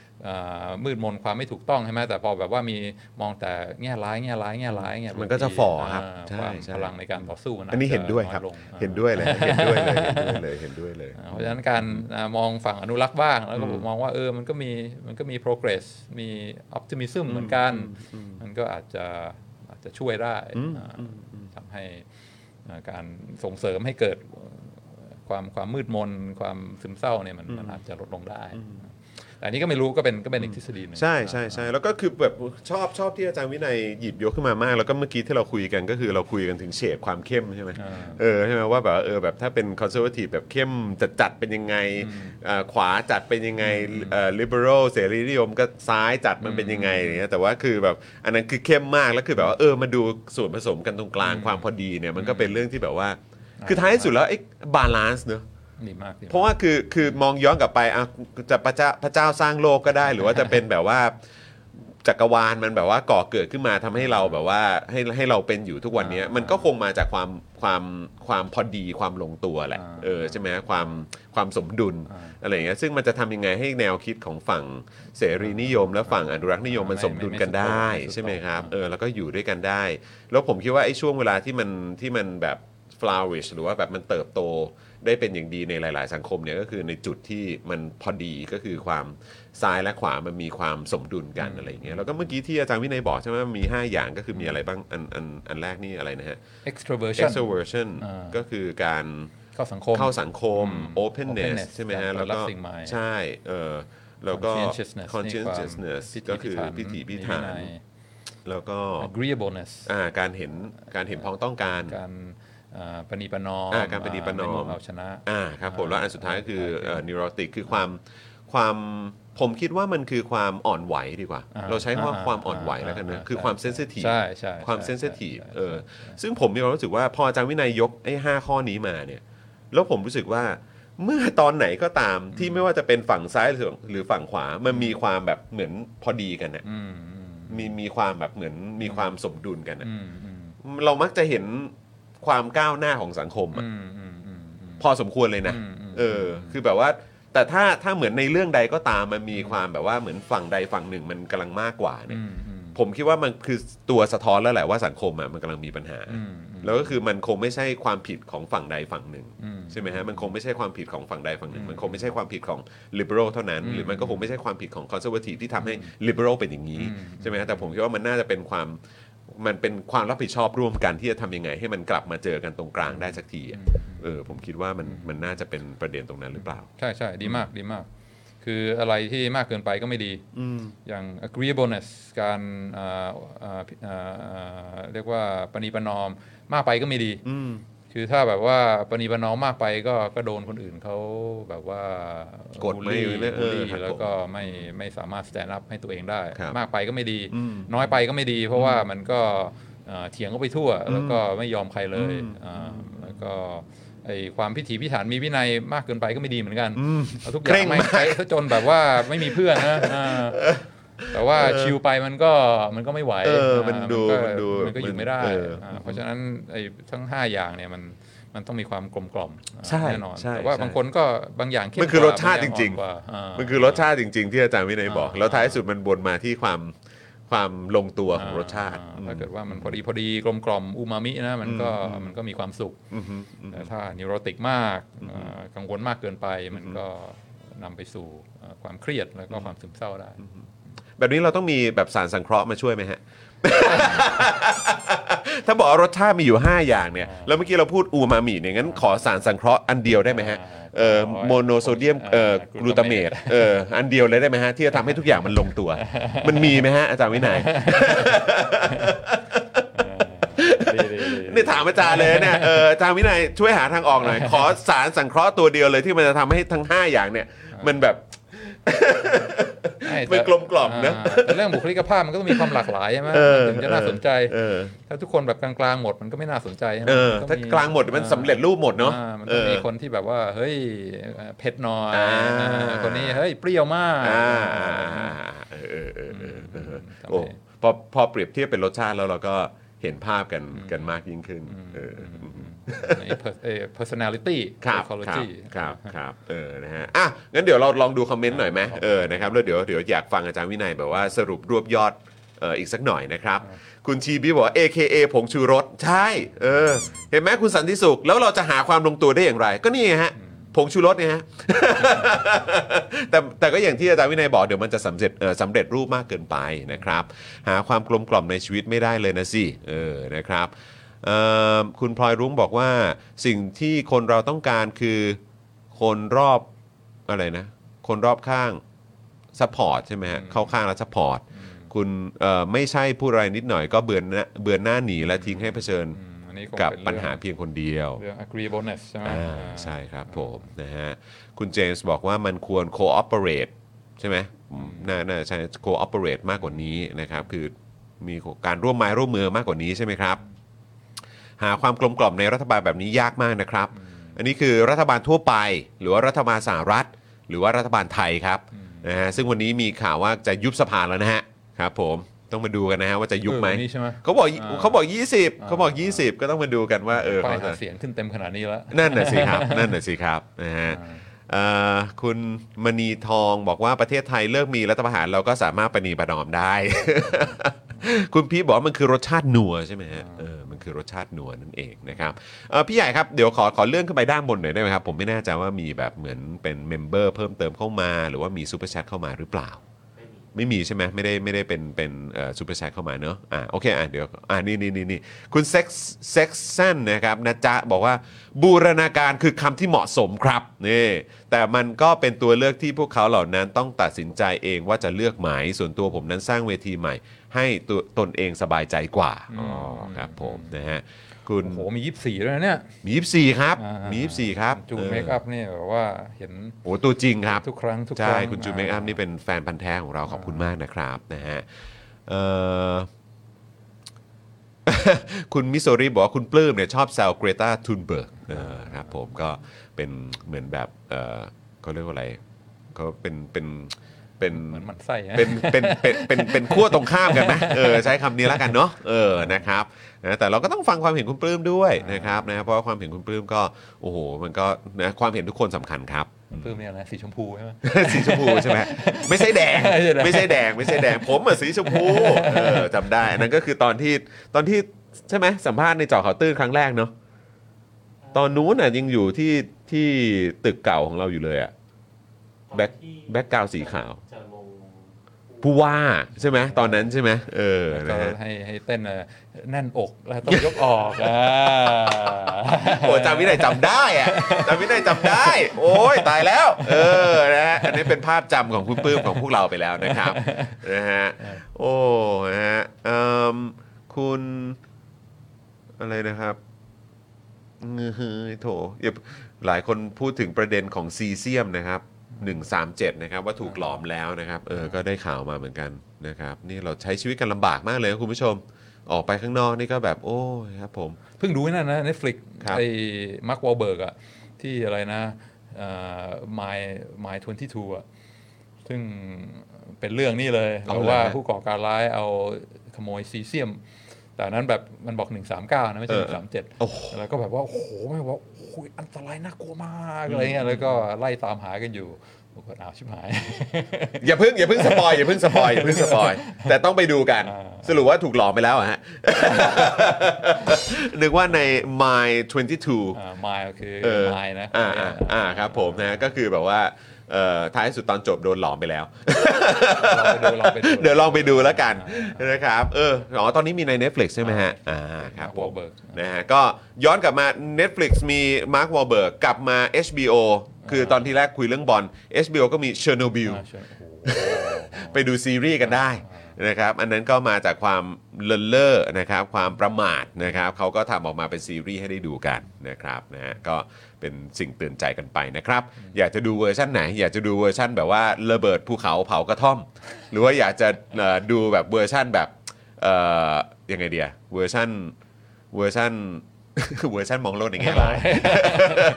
อยากจะดูเวอร์ชันระเบิดภูเขาเผากระท่อม หรือว่าอยากจะดูเวอร์ชัน เออนั่นแหละฮะเออแบบว่าเป็นแนวแบบว่าโอ้โห depress อะไรอย่างเงี้ยแล้วแต่ก็รสนิยมนะครับอ่าเลือกดูได้เลือกดูได้เออนะครับเออคุณทาริศถามว่าซีเซียมโดนหลอมแผ่รังสีกี่กิโลเนี่ยเออนะครับถามอาจารย์ครับ อันนี้คุณสันติสุขถามมาแล้วประเทศรัฐสวัสดิการยุโรปมีปัญหาโรคซึมเศร้าจากการเมืองเหมือนกันหรือแตกต่างจากอเมริกายังไงบ้างครับ โอ้ถามดีมากเออเไม่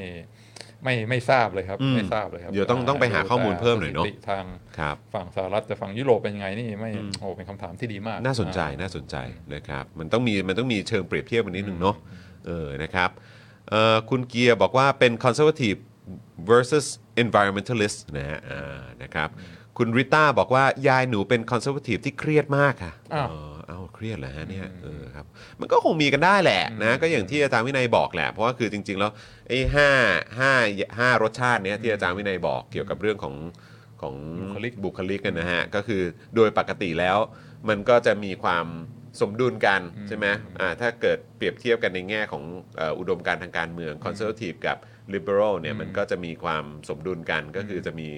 เหมือนมีปริมาณที่ค่อนข้างค่อนข้างใกล้เคียงกัน แต่ว่าเออมันก็ดูตามยุคสมัยอะตอนนี้มันก็จะมีในบางเรื่องในบางประเด็นที่ที่อุดมการณ์ฝั่งใดฝั่งหนึ่งมาจะมีความมีปริมาณที่เยอะกว่าเท่านั้นเองนะครับนะเพราะฉะนั้นก็เป็นไปได้ครับเป็นไปได้มันก็เกิดขึ้นได้แหมนะครับนะฮะก็จะจะฝั่งไหนผมว่ามันก็เครียดได้ชิวได้เหมือนกันละครับอ่าใช่ใช่แล้วไอ้ที่ศึกษานี่ส่วนใหญ่เป็นเรื่องของของเยาวชนเยาวชนนะรุ่ใหม่เออเยาวชนคนรุ่นใหม่ด้วย ใช่นะครับถ้าเจนก่อนๆนี้ไม่แน่ใจอาจจะอาจจะไม่มีความคือเรื่อง openness เนี่ยมันอืมมันค่อนข้างยาวนานอยู่แล้วครับนที่เป็นหัวก้าวหน้านี่ก็อยากจะปฏิรูป อยากจะเปลี่ยน อยากจะลองของใหม่อะไรเงี้อืมยเพราะฉะนั้นก็โอเ n นมากกว่าครับผมส่วน conservative ก็จะมีความพิถีพิถันมีความแบบว่าแบบเดิมมันก็อ่ามีเป๊ะมีระเบียบมัวินนัยก็มีประโยชน์ของมัตากนฎอะไรอย่างเงี้นี้อยู่แล้วอืมครับผมคือสองอันนี้มันมันมันค่อนข้างเป็นมาตั้งแต่ generation ก่อนๆแล้วอืมแต่ความ neurotic ที่มากขึ้นเนี่ยอันนี้ครับอาจจะเป็นเป็นเทรนด์ของของเยาวชนอืมอืมอืมเอออันนี้คือวันนี้ที่เราหยิบยกขึ้นมาพูดเนี่ยคือโดยเฉพาะของฝั่งเยาวชนเนาะอ่าของคนรุ่นใหม่ในสหรัฐอเมริกาในสหรัฐอเมริกาด้วยนะครับนะเพราะฉะนั้นก็ต้องดอกจันตัวใหญ่ไว้นะครับนะแต่ว่าคำถามที่เมื่อสักครู่นี้ถามมาเนี่ยน่าสนใจมากจากคุณสันติสุขนะครับถ้าถ้าเทียบในฝั่งของอ่ายุโรแล้วปเป็นแล้วฝั่งยังไงยุโรปล่ะเป็นอย่างไร ถ้าเกิดว่าเป็นของเยาวชน หรือคนหรือวัยรุ่นใช่ไหมเออของฝั่งยุโรปเนี่ยที่เอ่อเป็นประเทศรัฐสวัสดิการเนี่ยเออมันมีความแตกต่างกันขนาดไหน ให้เราน่าจะน้อยนะ เพราะว่าเวลาเขาทำ happiness survey อะไรทั้งหลายว่าประเทศไหนที่ คนมีความพอใจในชีวิต life satisfaction สูงสุดส่วนใหญ่ก็จะมาจากพวกเนี้ยเดนมาร์กฟินแลนด์อะไรพวกเนี้ยอ่าสแกนดิเนเวียเนอะสแกนดิเนเวียเออประเทศที่มีรัฐสวัสดิการอ่ามีความ happy แล้วก็พอใจในชีวิตมากที่สุด ครับผมครับผมนะครับแต่ว่ามันก็อันนั้นมันก็คือมองในเชิงแบบ happiness นะเออในความสุขนะครับในอะไรอย่างนี้แต่ว่าก็คือ แต่มันก็มองได้อีกหลายมุมใช่ไหมมันมองมันมองในแง่ของว่าการเติบโตทางเศรษฐกิจ มองในแง่ของขนาดเศรษฐกิจของประเทศ มองในแง่ของนวัตกรรมที่ถูกสร้างขึ้นมาใหม่ มองในแง่ของอะไรต่างๆ เหล่านี้มันก็อาจจะถ้าอย่างอะแล้วถ้าฝั่งนี้ล่ะไปเทียบของอเมริกามันก็คงคนละเรื่องกันอยู่แล้วใช่ไหมครับนะฮะเพราะฉะนั้นก็อยู่ที่คุณจะมองครับว่าคุณจะมองจากมิติไหนนะครับนะฮะเอ่อคุณ 5G บอกว่าบวกกับลบหลบยากจากเหตุผล แต่ทำตน ล้นกะลาพาเสียหาย โอ้โหแหมมาเป็นกรอนเลยอ๋อครับผมนะฮะเออนะเอฮะอล้นกะลา คุณสยามวิทย์บอกว่าน่าจะเทียบยากติชาดูร่าเริงจนนึกว่าวัยรุ่นสแกนดิเนเวียเขาชิวๆติชานี่คือติชาเดอะเฟสมาฮะ สงสัยจะใช่ไหมน่าจะติชาเดอะเฟสนะคนนั้นเขาสวีเดนมาฮะเออนะแต่มาอยู่เมืองไทยก็อีกฟิลหนึ่งนะฮะครับผมนะฮะ อะโอเค คุณผู้ชมนี่ก็เที่ยงเที่ยงกว่าแล้วเออวันนี้อาจารย์วินัยมีสอนไหมโอ้เร็วมากอ่ามีมีช่วงเย็นครับมีช่วงเย็นนะครับนะเพราะฉะนั้นคือโดยปกติแล้วเราก็จะเอ่อเขาเรียกว่ามาถึงช่วงท้ายรายการกันช่วงประมาณเที่ยงกันเนี่ยแหละครับ แล้วก็แน่นอนครับ หลังจากที่ดูคอมเมนต์จากคุณผู้ชมไปแล้วนะครับ รับฟังนะเรื่องราวที่อาจารย์วินัยเอามาแชร์ให้พวกเราฟังแล้วเนี่ยนะครับ เราก็อยากจะฟังบทสรุปนะฮะจากอาจารย์วินัยกับสิ่งที่เราคุยกันในวันนี้กันหน่อยดีกว่าอ่อ่อ่า สรุปว่าอะไรดี วันนี้เราไปเราไปกันทั่วเลยเนาะอ่านะฮะแล้วก็ตอนช่วงท้ายเราก็ไปแวะฝั่งสแกนดิเนเวียมาด้วยเออครับฝั่งยุโรปมาด้วย ก็คิดว่าจอห์นจอห์นสรุปได้ได้ครอบคลุมดีมากแล้วอ่าก็อ่ามีหลายทฤษฎีที่อธิบายได้ อืม ก็ต้องก็ต้องมีความอ่าเปิดกว้างว่ามันอาจจะเป็นอาจจะเป็น x อธิบาย y หรือ y อธิบาย x ก็ได้เอ่อทางสังคมศาสตร์มันมันฟันธงยากอ่าแต่ว่า การมีความอ่ามีมีปัญหาเรื่องความเครียดอามองโลกในแง่ร้ายอะไรเงี้ยบางทีมันก็บั่นทอนความสามารถในการอ่าทำงานของเราได้เหมือนกัน เพราะฉะนั้นถ้าหลีกเลี่ยงที่จะเอ่อมองมืดตลอดเวลาได้ มันก็อาจจะทำให้มีพลังในชีวิตมากขึ้น แล้วก็อ่ามีใช่ไหมสามารถที่จะผลักดันเรื่องที่เราคิดว่าสำคัญได้ได้มากมากขึ้นคือคือการการอ่าการการการมีความซึมเศร้าเนี่ยมัน มันมันมันไม่ได้ช่วยใครอ่าไม่ได้ช่วยตัวเอง ไม่ได้ช่วยคอสที่เราต้องการจะจะจะผลักดันนึกขึ้นมาได้ว่าฟัง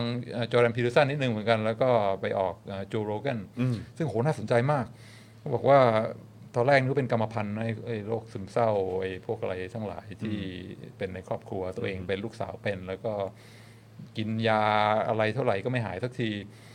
อ่าแต่น่าสนใจมากที่เขาบอกว่าเฮ้ยไปไปมามาพอ อยู่ไปสักพักเนี่ยเริ่ม มีสมมุติฐาน ซึ่งอันนี้ไม่ใช่ไม่ใช่แบบว่าการแพทย์ยังไม่ได้ยืนยันนะ แต่จอร์แดนพีเ r อร์สันบอกว่า อันนี้พูดได้ฟังเฉยๆมีสมมติฐานว่าบางครั้งไอ้ความเอ่อเอ่อปัญหาเรื่องเอ่อความซึมเศร้าเนี่ยมันมันมีความสัมพันธ์กับอาหารที่เรากิน เออ อันนี้อันนี้ก็เหมือนเหมือนต้องน่าฟังน่ามานะน่าจะได้อ่าอันนี้ที่เขาทานเป็นแบบทานเนื้ออ่าอย่างเดียวใช่ไหมครับ เออบอกว่าอาจจะเป็นอะไรเกี่ยวกับ ร่างกายที่พอกินพวกแป้งหรืออะไรก็ตามเนี่ย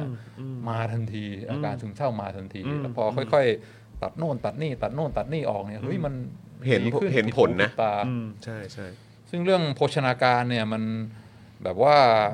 under study เยอะมาก คือคนเราเนี่ยหลายคนต่างกันกินอย่างเดียวกัน แต่ว่าอาการออกคนละแบบเลยครับอ่าครับอืมอย่างโนวัคยอโควิชที่พุ่งปรี๊ดขึ้นมาเนี่ยก็เพราะว่า ระมัดระวังในการกินแล้วก็ที่เห็นฟอร์มความแข็งแรงเล่นดีขึ้นเรื่อยๆบอกตัดกลูเตนออกแบบว่าโอ้โหเห็นหน้าเห็นเห็นผลคละเลยเรื่องเลย เพราะฉะนั้นคิดว่าอันนี้ก็เป็นเหตุที่จะมองโลกในแง่ดีได้ คืออาการโรคหลายอย่างที่คิดว่ารักษาไม่ได้แล้วก็หนักหนาเป็นพันธุกรรมอะไรพวกเนี้ยบางทีถ้าเราเริ่มมองในแง่มุมอื่น เรื่องโภชนาการเนี่ยแบบ under study เยอะมากไม่มีใครอ่า คือยังยังมีโอกาสที่จะพัฒนาหาอะไรความรู้ใหม่ ๆ ได้มากมายอืมจริง ๆ เพราะตั้งแต่ไอ้ฟู้ดพีระมิดที่แบบว่าทุกคนต้องทานแป้งมากๆอะไรเนี่ยมันมันผิดตั้งแต่เริ่มต้นแล้วอืมอืมเพราะฉะนั้นถ้าวิทยาศาสตร์การวิจัยเริ่มไปในหนทางใหม่ ๆ ศึกษาโภชนาการทุกคนกินด้วยความ มีความรู้มากยิ่งขึ้นเนี่ยไอ้พวกอาการเหล่านี้เนี่ยอนาคตอาจจะสามารถ treat ได้อืมอ่าโดยไม่ต้องมาใช้โหกินยงกินยาอะไรกันมากมายแต่น่าสนใจจริงๆเพราะว่าคือจริง ๆ เทปนั้นเท่าที่ฟังดูนี่คือแบบ คือเขากินแต่เนื้อเนาะคือทานแต่แบบทานสเต็กทานแต่คือแบบว่าคือตัดหมดตัดหมดเลย เนื้ออย่างเดียวเขาเรียกว่า carnivore อ่าใช่ไหมฮะอ่าเออเป็นแบบทานแบบ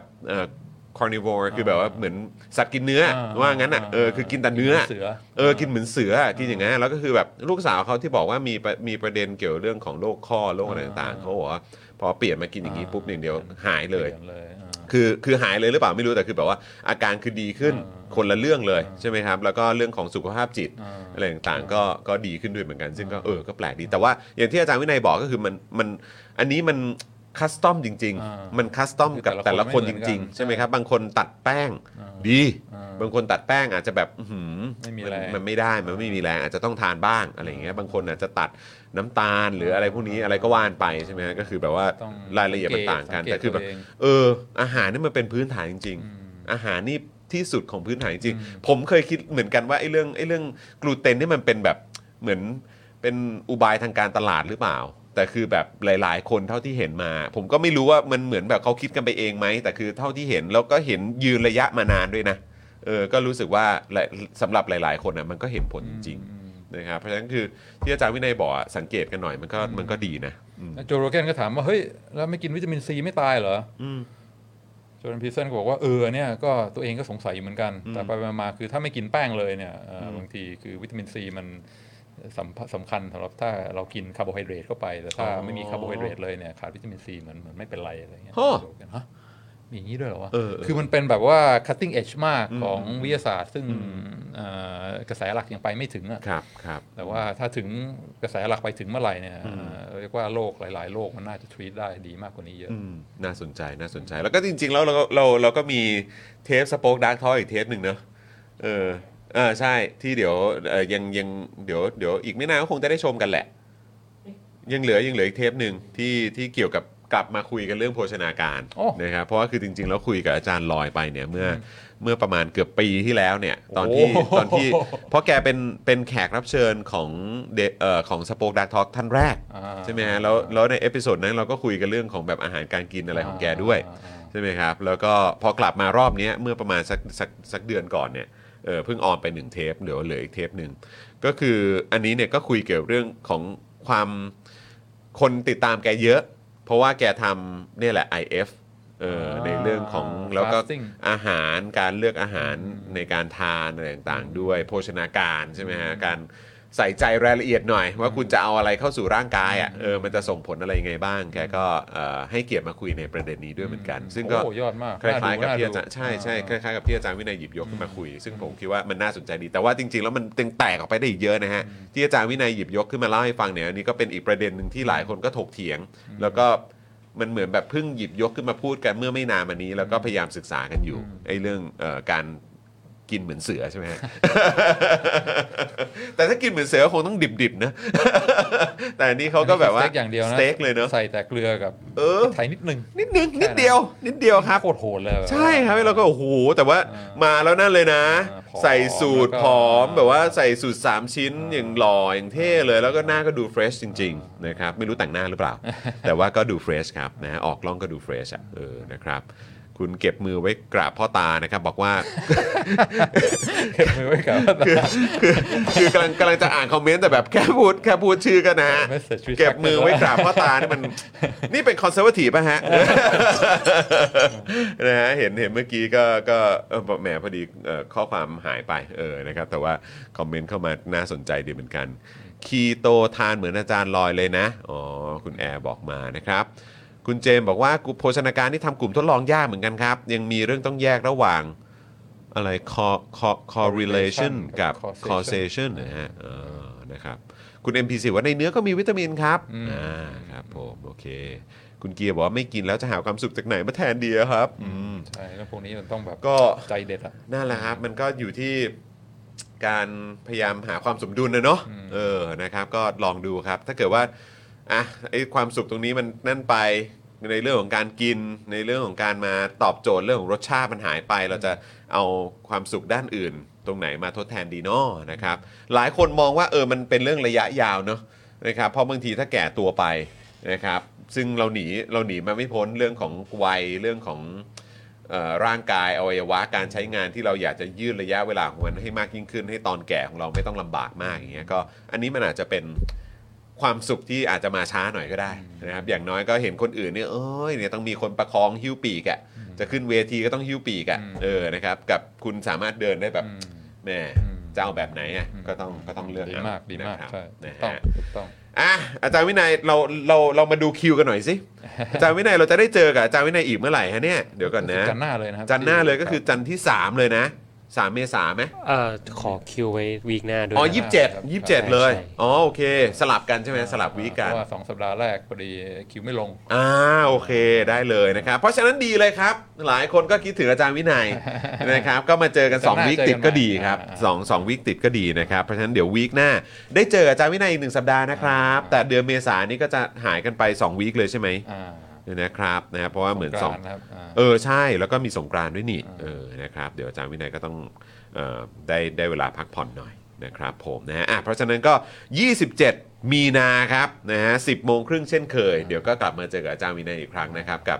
Daily Topic Exclusive นั่นเอง แต่จะเป็นเรื่องอะไร เดี๋ยวคอยดู เดี๋ยวคอยลุ้น เดี๋ยวคอยลุ้น วันศุกร์นะครับ จะมีข้อความจากพี่ใหญ่มาเสมอนะครับ มาอัปเดตนะครับ ว่าอาจารย์วินัยจะคุยอะไรในสัปดาห์หน้านะครับนะ ก็เดี๋ยวเดี๋ยวอดใจรอนิดนึงแล้วกันนะครับผมนะ วันนี้ก็ขอบคุณอาจารย์วินัยมากเลยขอบนะคุณครัมาบกครับ สนุกมาก สนุกมากๆอีกครั้งหนึ่งนะครับ แล้วก็คุณผู้ชมก็คอมเมนต์กันมาเพียบเลยนะครับผม นี่คุณธนาหนูบอกว่าโอ้จันหน้าต่อเลย ถูกต้องครับผม คุณริฟนะครับบอกว่าเย่สองวิกติดเลยนะครับ เห็นไหมมีแต่คนแบบว่า อยากเจออาจารย์วินัยบ่อยๆนะครับขอบคุณครับ คุณพลอยรุ้งบอกว่าต่อจันหน้ายาวๆนะครับ คุณแอร์บอกว่าวีคหน้าร้อนเลย คุณเกียร์บอกว่าสงกรานต์ก็จะไม่ได้ฟังเดลี่ยาวๆเลยสินะโอ้โหเอ้ยได้ฟังได้ฟังนะครับนะฮะเอ่อคุณมณีทองบอกว่าดีใจได้เจออาจารย์วินัยอีกครั้งนะครับ โอ้โหเนี่ยมากันขอบเต็คุมณทุกคนนะครับอะยังไงใครที่มาดูแบบย้อนหลังนะครับ หลายท่านเนี่ยหลังไมค์มาหาผมเสมอ ใน Instagram ก็ส่งมาใน Facebook ก็มีใน Twitter ก็มีหลายท่านก็บอกว่าเพิ่งฟังอาจารย์วินัยจบหรืออะไรแบบเนี้ยหลาย ๆ คนก็จะมาอัปเดตว่ามาฟังอาจารย์วินัยย้อนหลังย้อนหลังนะครับย้อนหลังซึ่งใครก็ตามนะครับที่เป็นทีมดูหรือทีมฟังย้อนหลังนะครับนะก็สามารถนะครับคอมเมนต์เข้ามาไว้ได้นะเออนะครับเราจะได้เห็นข้อความของพวกคุณไงนะครับเพราะว่ามันเป็นกำลังใจให้กับพวกเราเสมอนะครับกดไลค์กดแชร์กันด้วยก็จะยิ่งดีเลยนะครับแล้วก็อัปเดตล่าสุดเนี่ยรู้สึกว่า YouTube เนี่ย ของ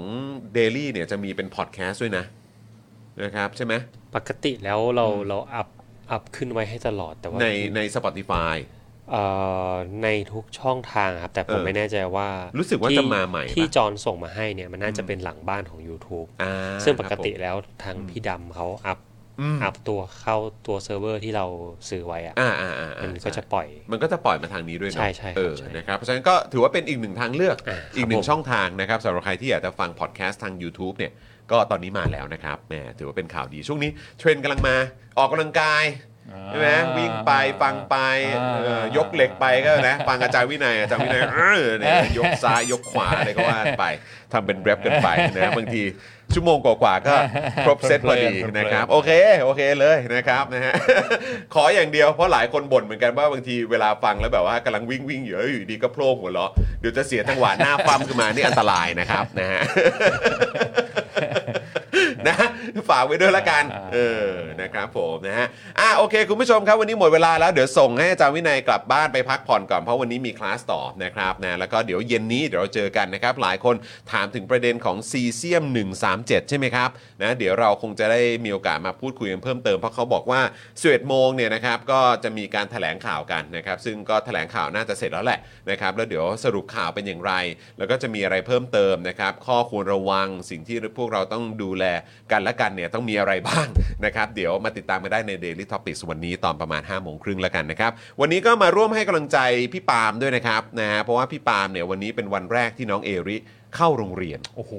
ไปโรงเรียนวันแรกนะครับโอ้โหแล้วก็เห็นบอกว่า เลิกเรียนเนี่ยวันแรกนี่ประมาณเที่ยงเที่ยงกว่าบ่ายโมง นะครับนะฮะพี่พี่ใหญ่สัมผัสฟีลลิ่งนี้มาแล้วนะครับผมสัมผัสฟีลลิ่งนี้มาแล้วถึง 2 ครั้งนะครับอีกไม่นานนะอะวันนี้เดี๋ยวฟังความรู้สึกคุณปาล์มกัน และอีกไม่นานเดี๋ยวเตรียมฟังความรู้สึกของอาจารย์วินัยกันได้เดี๋ยวตานะครับแดงๆมานะเดี๋ยวก็คงจะตาแดงๆกันหมดแล้วครับนะฮะเพราะฉะนั้นก็ในที่นี้เออนะครับเดี๋ยวเราก็จะมีประสบการณ์ครบถ้วนกันทุกคนแล้วครับนะฮะก็เดี๋ยววันนี้มาให้กำลังใจคุณปาล์มหน่อยนะ เมื่อเช้ายัง โพสต์ข้อความโพสต์รูปอะไรซะซึ้งแบบไอ้เรามึงเศร้าอะไรเนี่ย ลูกไปโรงเรียนแล้วลูกอยู่แบบสามชั่วโมง โรงเรียนลูกอยู่หน้าปากซอย โรงเรียนลูกอยู่หน้าปากซอยไอ้เราก็แบบใจเย็นไอ้นี่ก็แบบเออ แต่เขารักลูกเซนซิทีฟมากเออนะครับเอาวันนี้ก็มาร่วมเป็นกำลังใจให้กับคุณปาล์มด้วยละกันนะครับ เดี๋ยวคอยติดตามนะครับ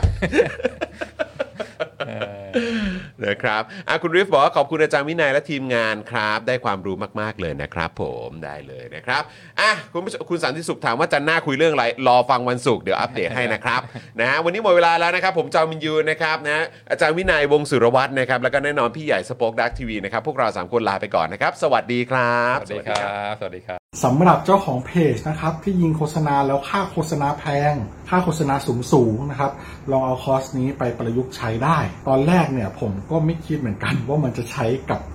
การยิงโฆษณาได้นะครับ คือจริง ๆ แล้วความตั้งใจจริงผมอะผมแค่อยากจะทำคอร์สที่วิเคราะห์พฤติกรรมของผู้ใช้งานนะครับในโซเชียลมีเดียเฉยๆนะฮะเพื่อให้ได้ organic reach ที่เพิ่มมากขึ้นนะครับ แต่ดันมี ผู้ใช้ที่มีประสบการณ์เขามาลองซื้อไปนะครับ แล้วเขาเอาไปประยุกต์ใช้ทำให้ค่าโฆษณาของเขาลดลงถึง 10 เท่าเลย แล้วก็มีอีกรายหนึ่งนะครับ เป็นผู้ใช้ที่มีประสบการณ์เหมือนกันนะครับ ซื้อเอาไปประยุกต์ใช้ปรากฏว่าพอปรับใช้ตามคอร์สนี้แล้วอะเขาบอกว่าพอเขาหยุด ad น่ะ reach มันไม่ค่อยตกเขาส่งรีวิวมาให้ดูด้วยนะครับถ้าท่านอยากทราบว่ารีวิวอยู่ตรงไหนก็ไปดูในโพสต์ล่างได้นะผมโพสต์ไว้แล้วนะฮะหลาย ๆ ท่านเนี่ยซื้อไปแล้วอะ แล้วเขาปรับได้ภายในสัปดาห์สองสัปดาห์เองผมว่าเขาเก่งเขาเก่งจริงนะก็ไม่คิดว่าคอร์สของเราจะเป็นประโยชน์ขนาดนี้นะครับ ก็คอร์สนี้เนี่ย 2,999 บาทนะครับ ถ้าใครสนใจก็ทักแชทมาได้เลยนะครับ ก็หวังว่าจะเป็นประโยชน์นะครับ หลังซื้อคอร์สไปแล้วนะครับ ไม่ต้องกังวลนะครับ ก็ถามได้นะครับ กลับมาถามได้นะครับ ไม่ว่าจะเรื่องคอร์สหรือนอกคอร์สนะครับ ถ้ารู้ผมตอบให้ ถ้าไม่รู้ผมก็จะไปค้นหามาให้ โอเค ขอบคุณมากครับ คอร์ส 2,999 บาทนะ ทักแชทได้เลยครับ ขอบคุณครับ อยากจะเชิญชวนคุณผู้ชมนะคะ มาเป็น supporter ให้กับช่อง SpokeDark ของเราค่ะ ตอนเนี้ยทำง่ายมาก แค่คุณผู้ชมนะครับ กดดอกจันนะครับ แล้วก็ตามด้วยเบอร์ที่ขึ้นอยู่ตรงนี้ แล้วก็กดโทรออก หรือกดโทรออกข้างล่างนี้เลยก็ได้นะครับ แค่นี้เนี่ยคุณก็สามารถเป็น supporter ให้กับพวกเราแบบรายเดือนได้เลยนะครับ ผ่านเบอร์โทรศัพท์มือถือนั่นเองครับ เราต้องการ supporter ผู้สนับสนุนเท่าไหร่นะครับ 15,000 คน ตอนนี้เรามี supporter 5,000 คนใช่นะซึ่งก็ได้บอกความต้องการนี้ไปเมื่อประมาณปีกว่าๆที่แล้วแล้ว เราก็พยายามกันนะครับ เรื่อยๆเรื่อยๆเป็น 1 3ื่นครับ ตอนนี้เหลือ 5,000นะครับไม่เป็นไรครับเรายังสู้ต่อครับอีก 1 0,000 คนอีก1ะครับ0,000 คนเท่านั้นเองใช่คใช่รับก็คือเราก็พยายามจะทำให้ง่ายที่สุดนะคะ สะดวกที่สุดสำหรับคุณผู้ชมนะคะ บางทีเนี่ยอาจจะแบบว่าเออไปสมัครเป็น supporter ไปทำอะไรคือแบบมันกดหลายลิงก์ใช่มันวุ่นวายใช่ไหมใช่ มันบางทีแบบว่ามันไม่ค่อยแน่ใจว่าทำยังไง แต่ว่าอันนี้คือง่ายมากที่สุดเลย แล้วก็ท่านใดที่สมัครแล้วนะครับ ก็สามารถไปติดตามคอนเทนต์ Exclusive นะครับ ได้ที่ Facebook Page Spoke Dark Supporter ได้เลย แล้วก็สำหรับ Supporter ท่านใดที่เป็นผู้สนับสนุนอยู่แล้วทาง YouTube หรือ Facebook นะครับ ก็สามารถทักแชทเข้าไป บอกว่าเป็น Supporter อยู่แล้วอยากเข้ากลุ่มลับ Exclusive สำหรับผู้สนับสนุนเท่านั้นนะครับ รีบสมัครแล้วก็รีบทักแชทกันไปได้เลยนะครับ มากันเยอะๆนะคะอืมสมัครกันเลยครับผม อีก1 0,000คนจะถึงเป้าแล้ว มาสนับสนุนพวกเรากัน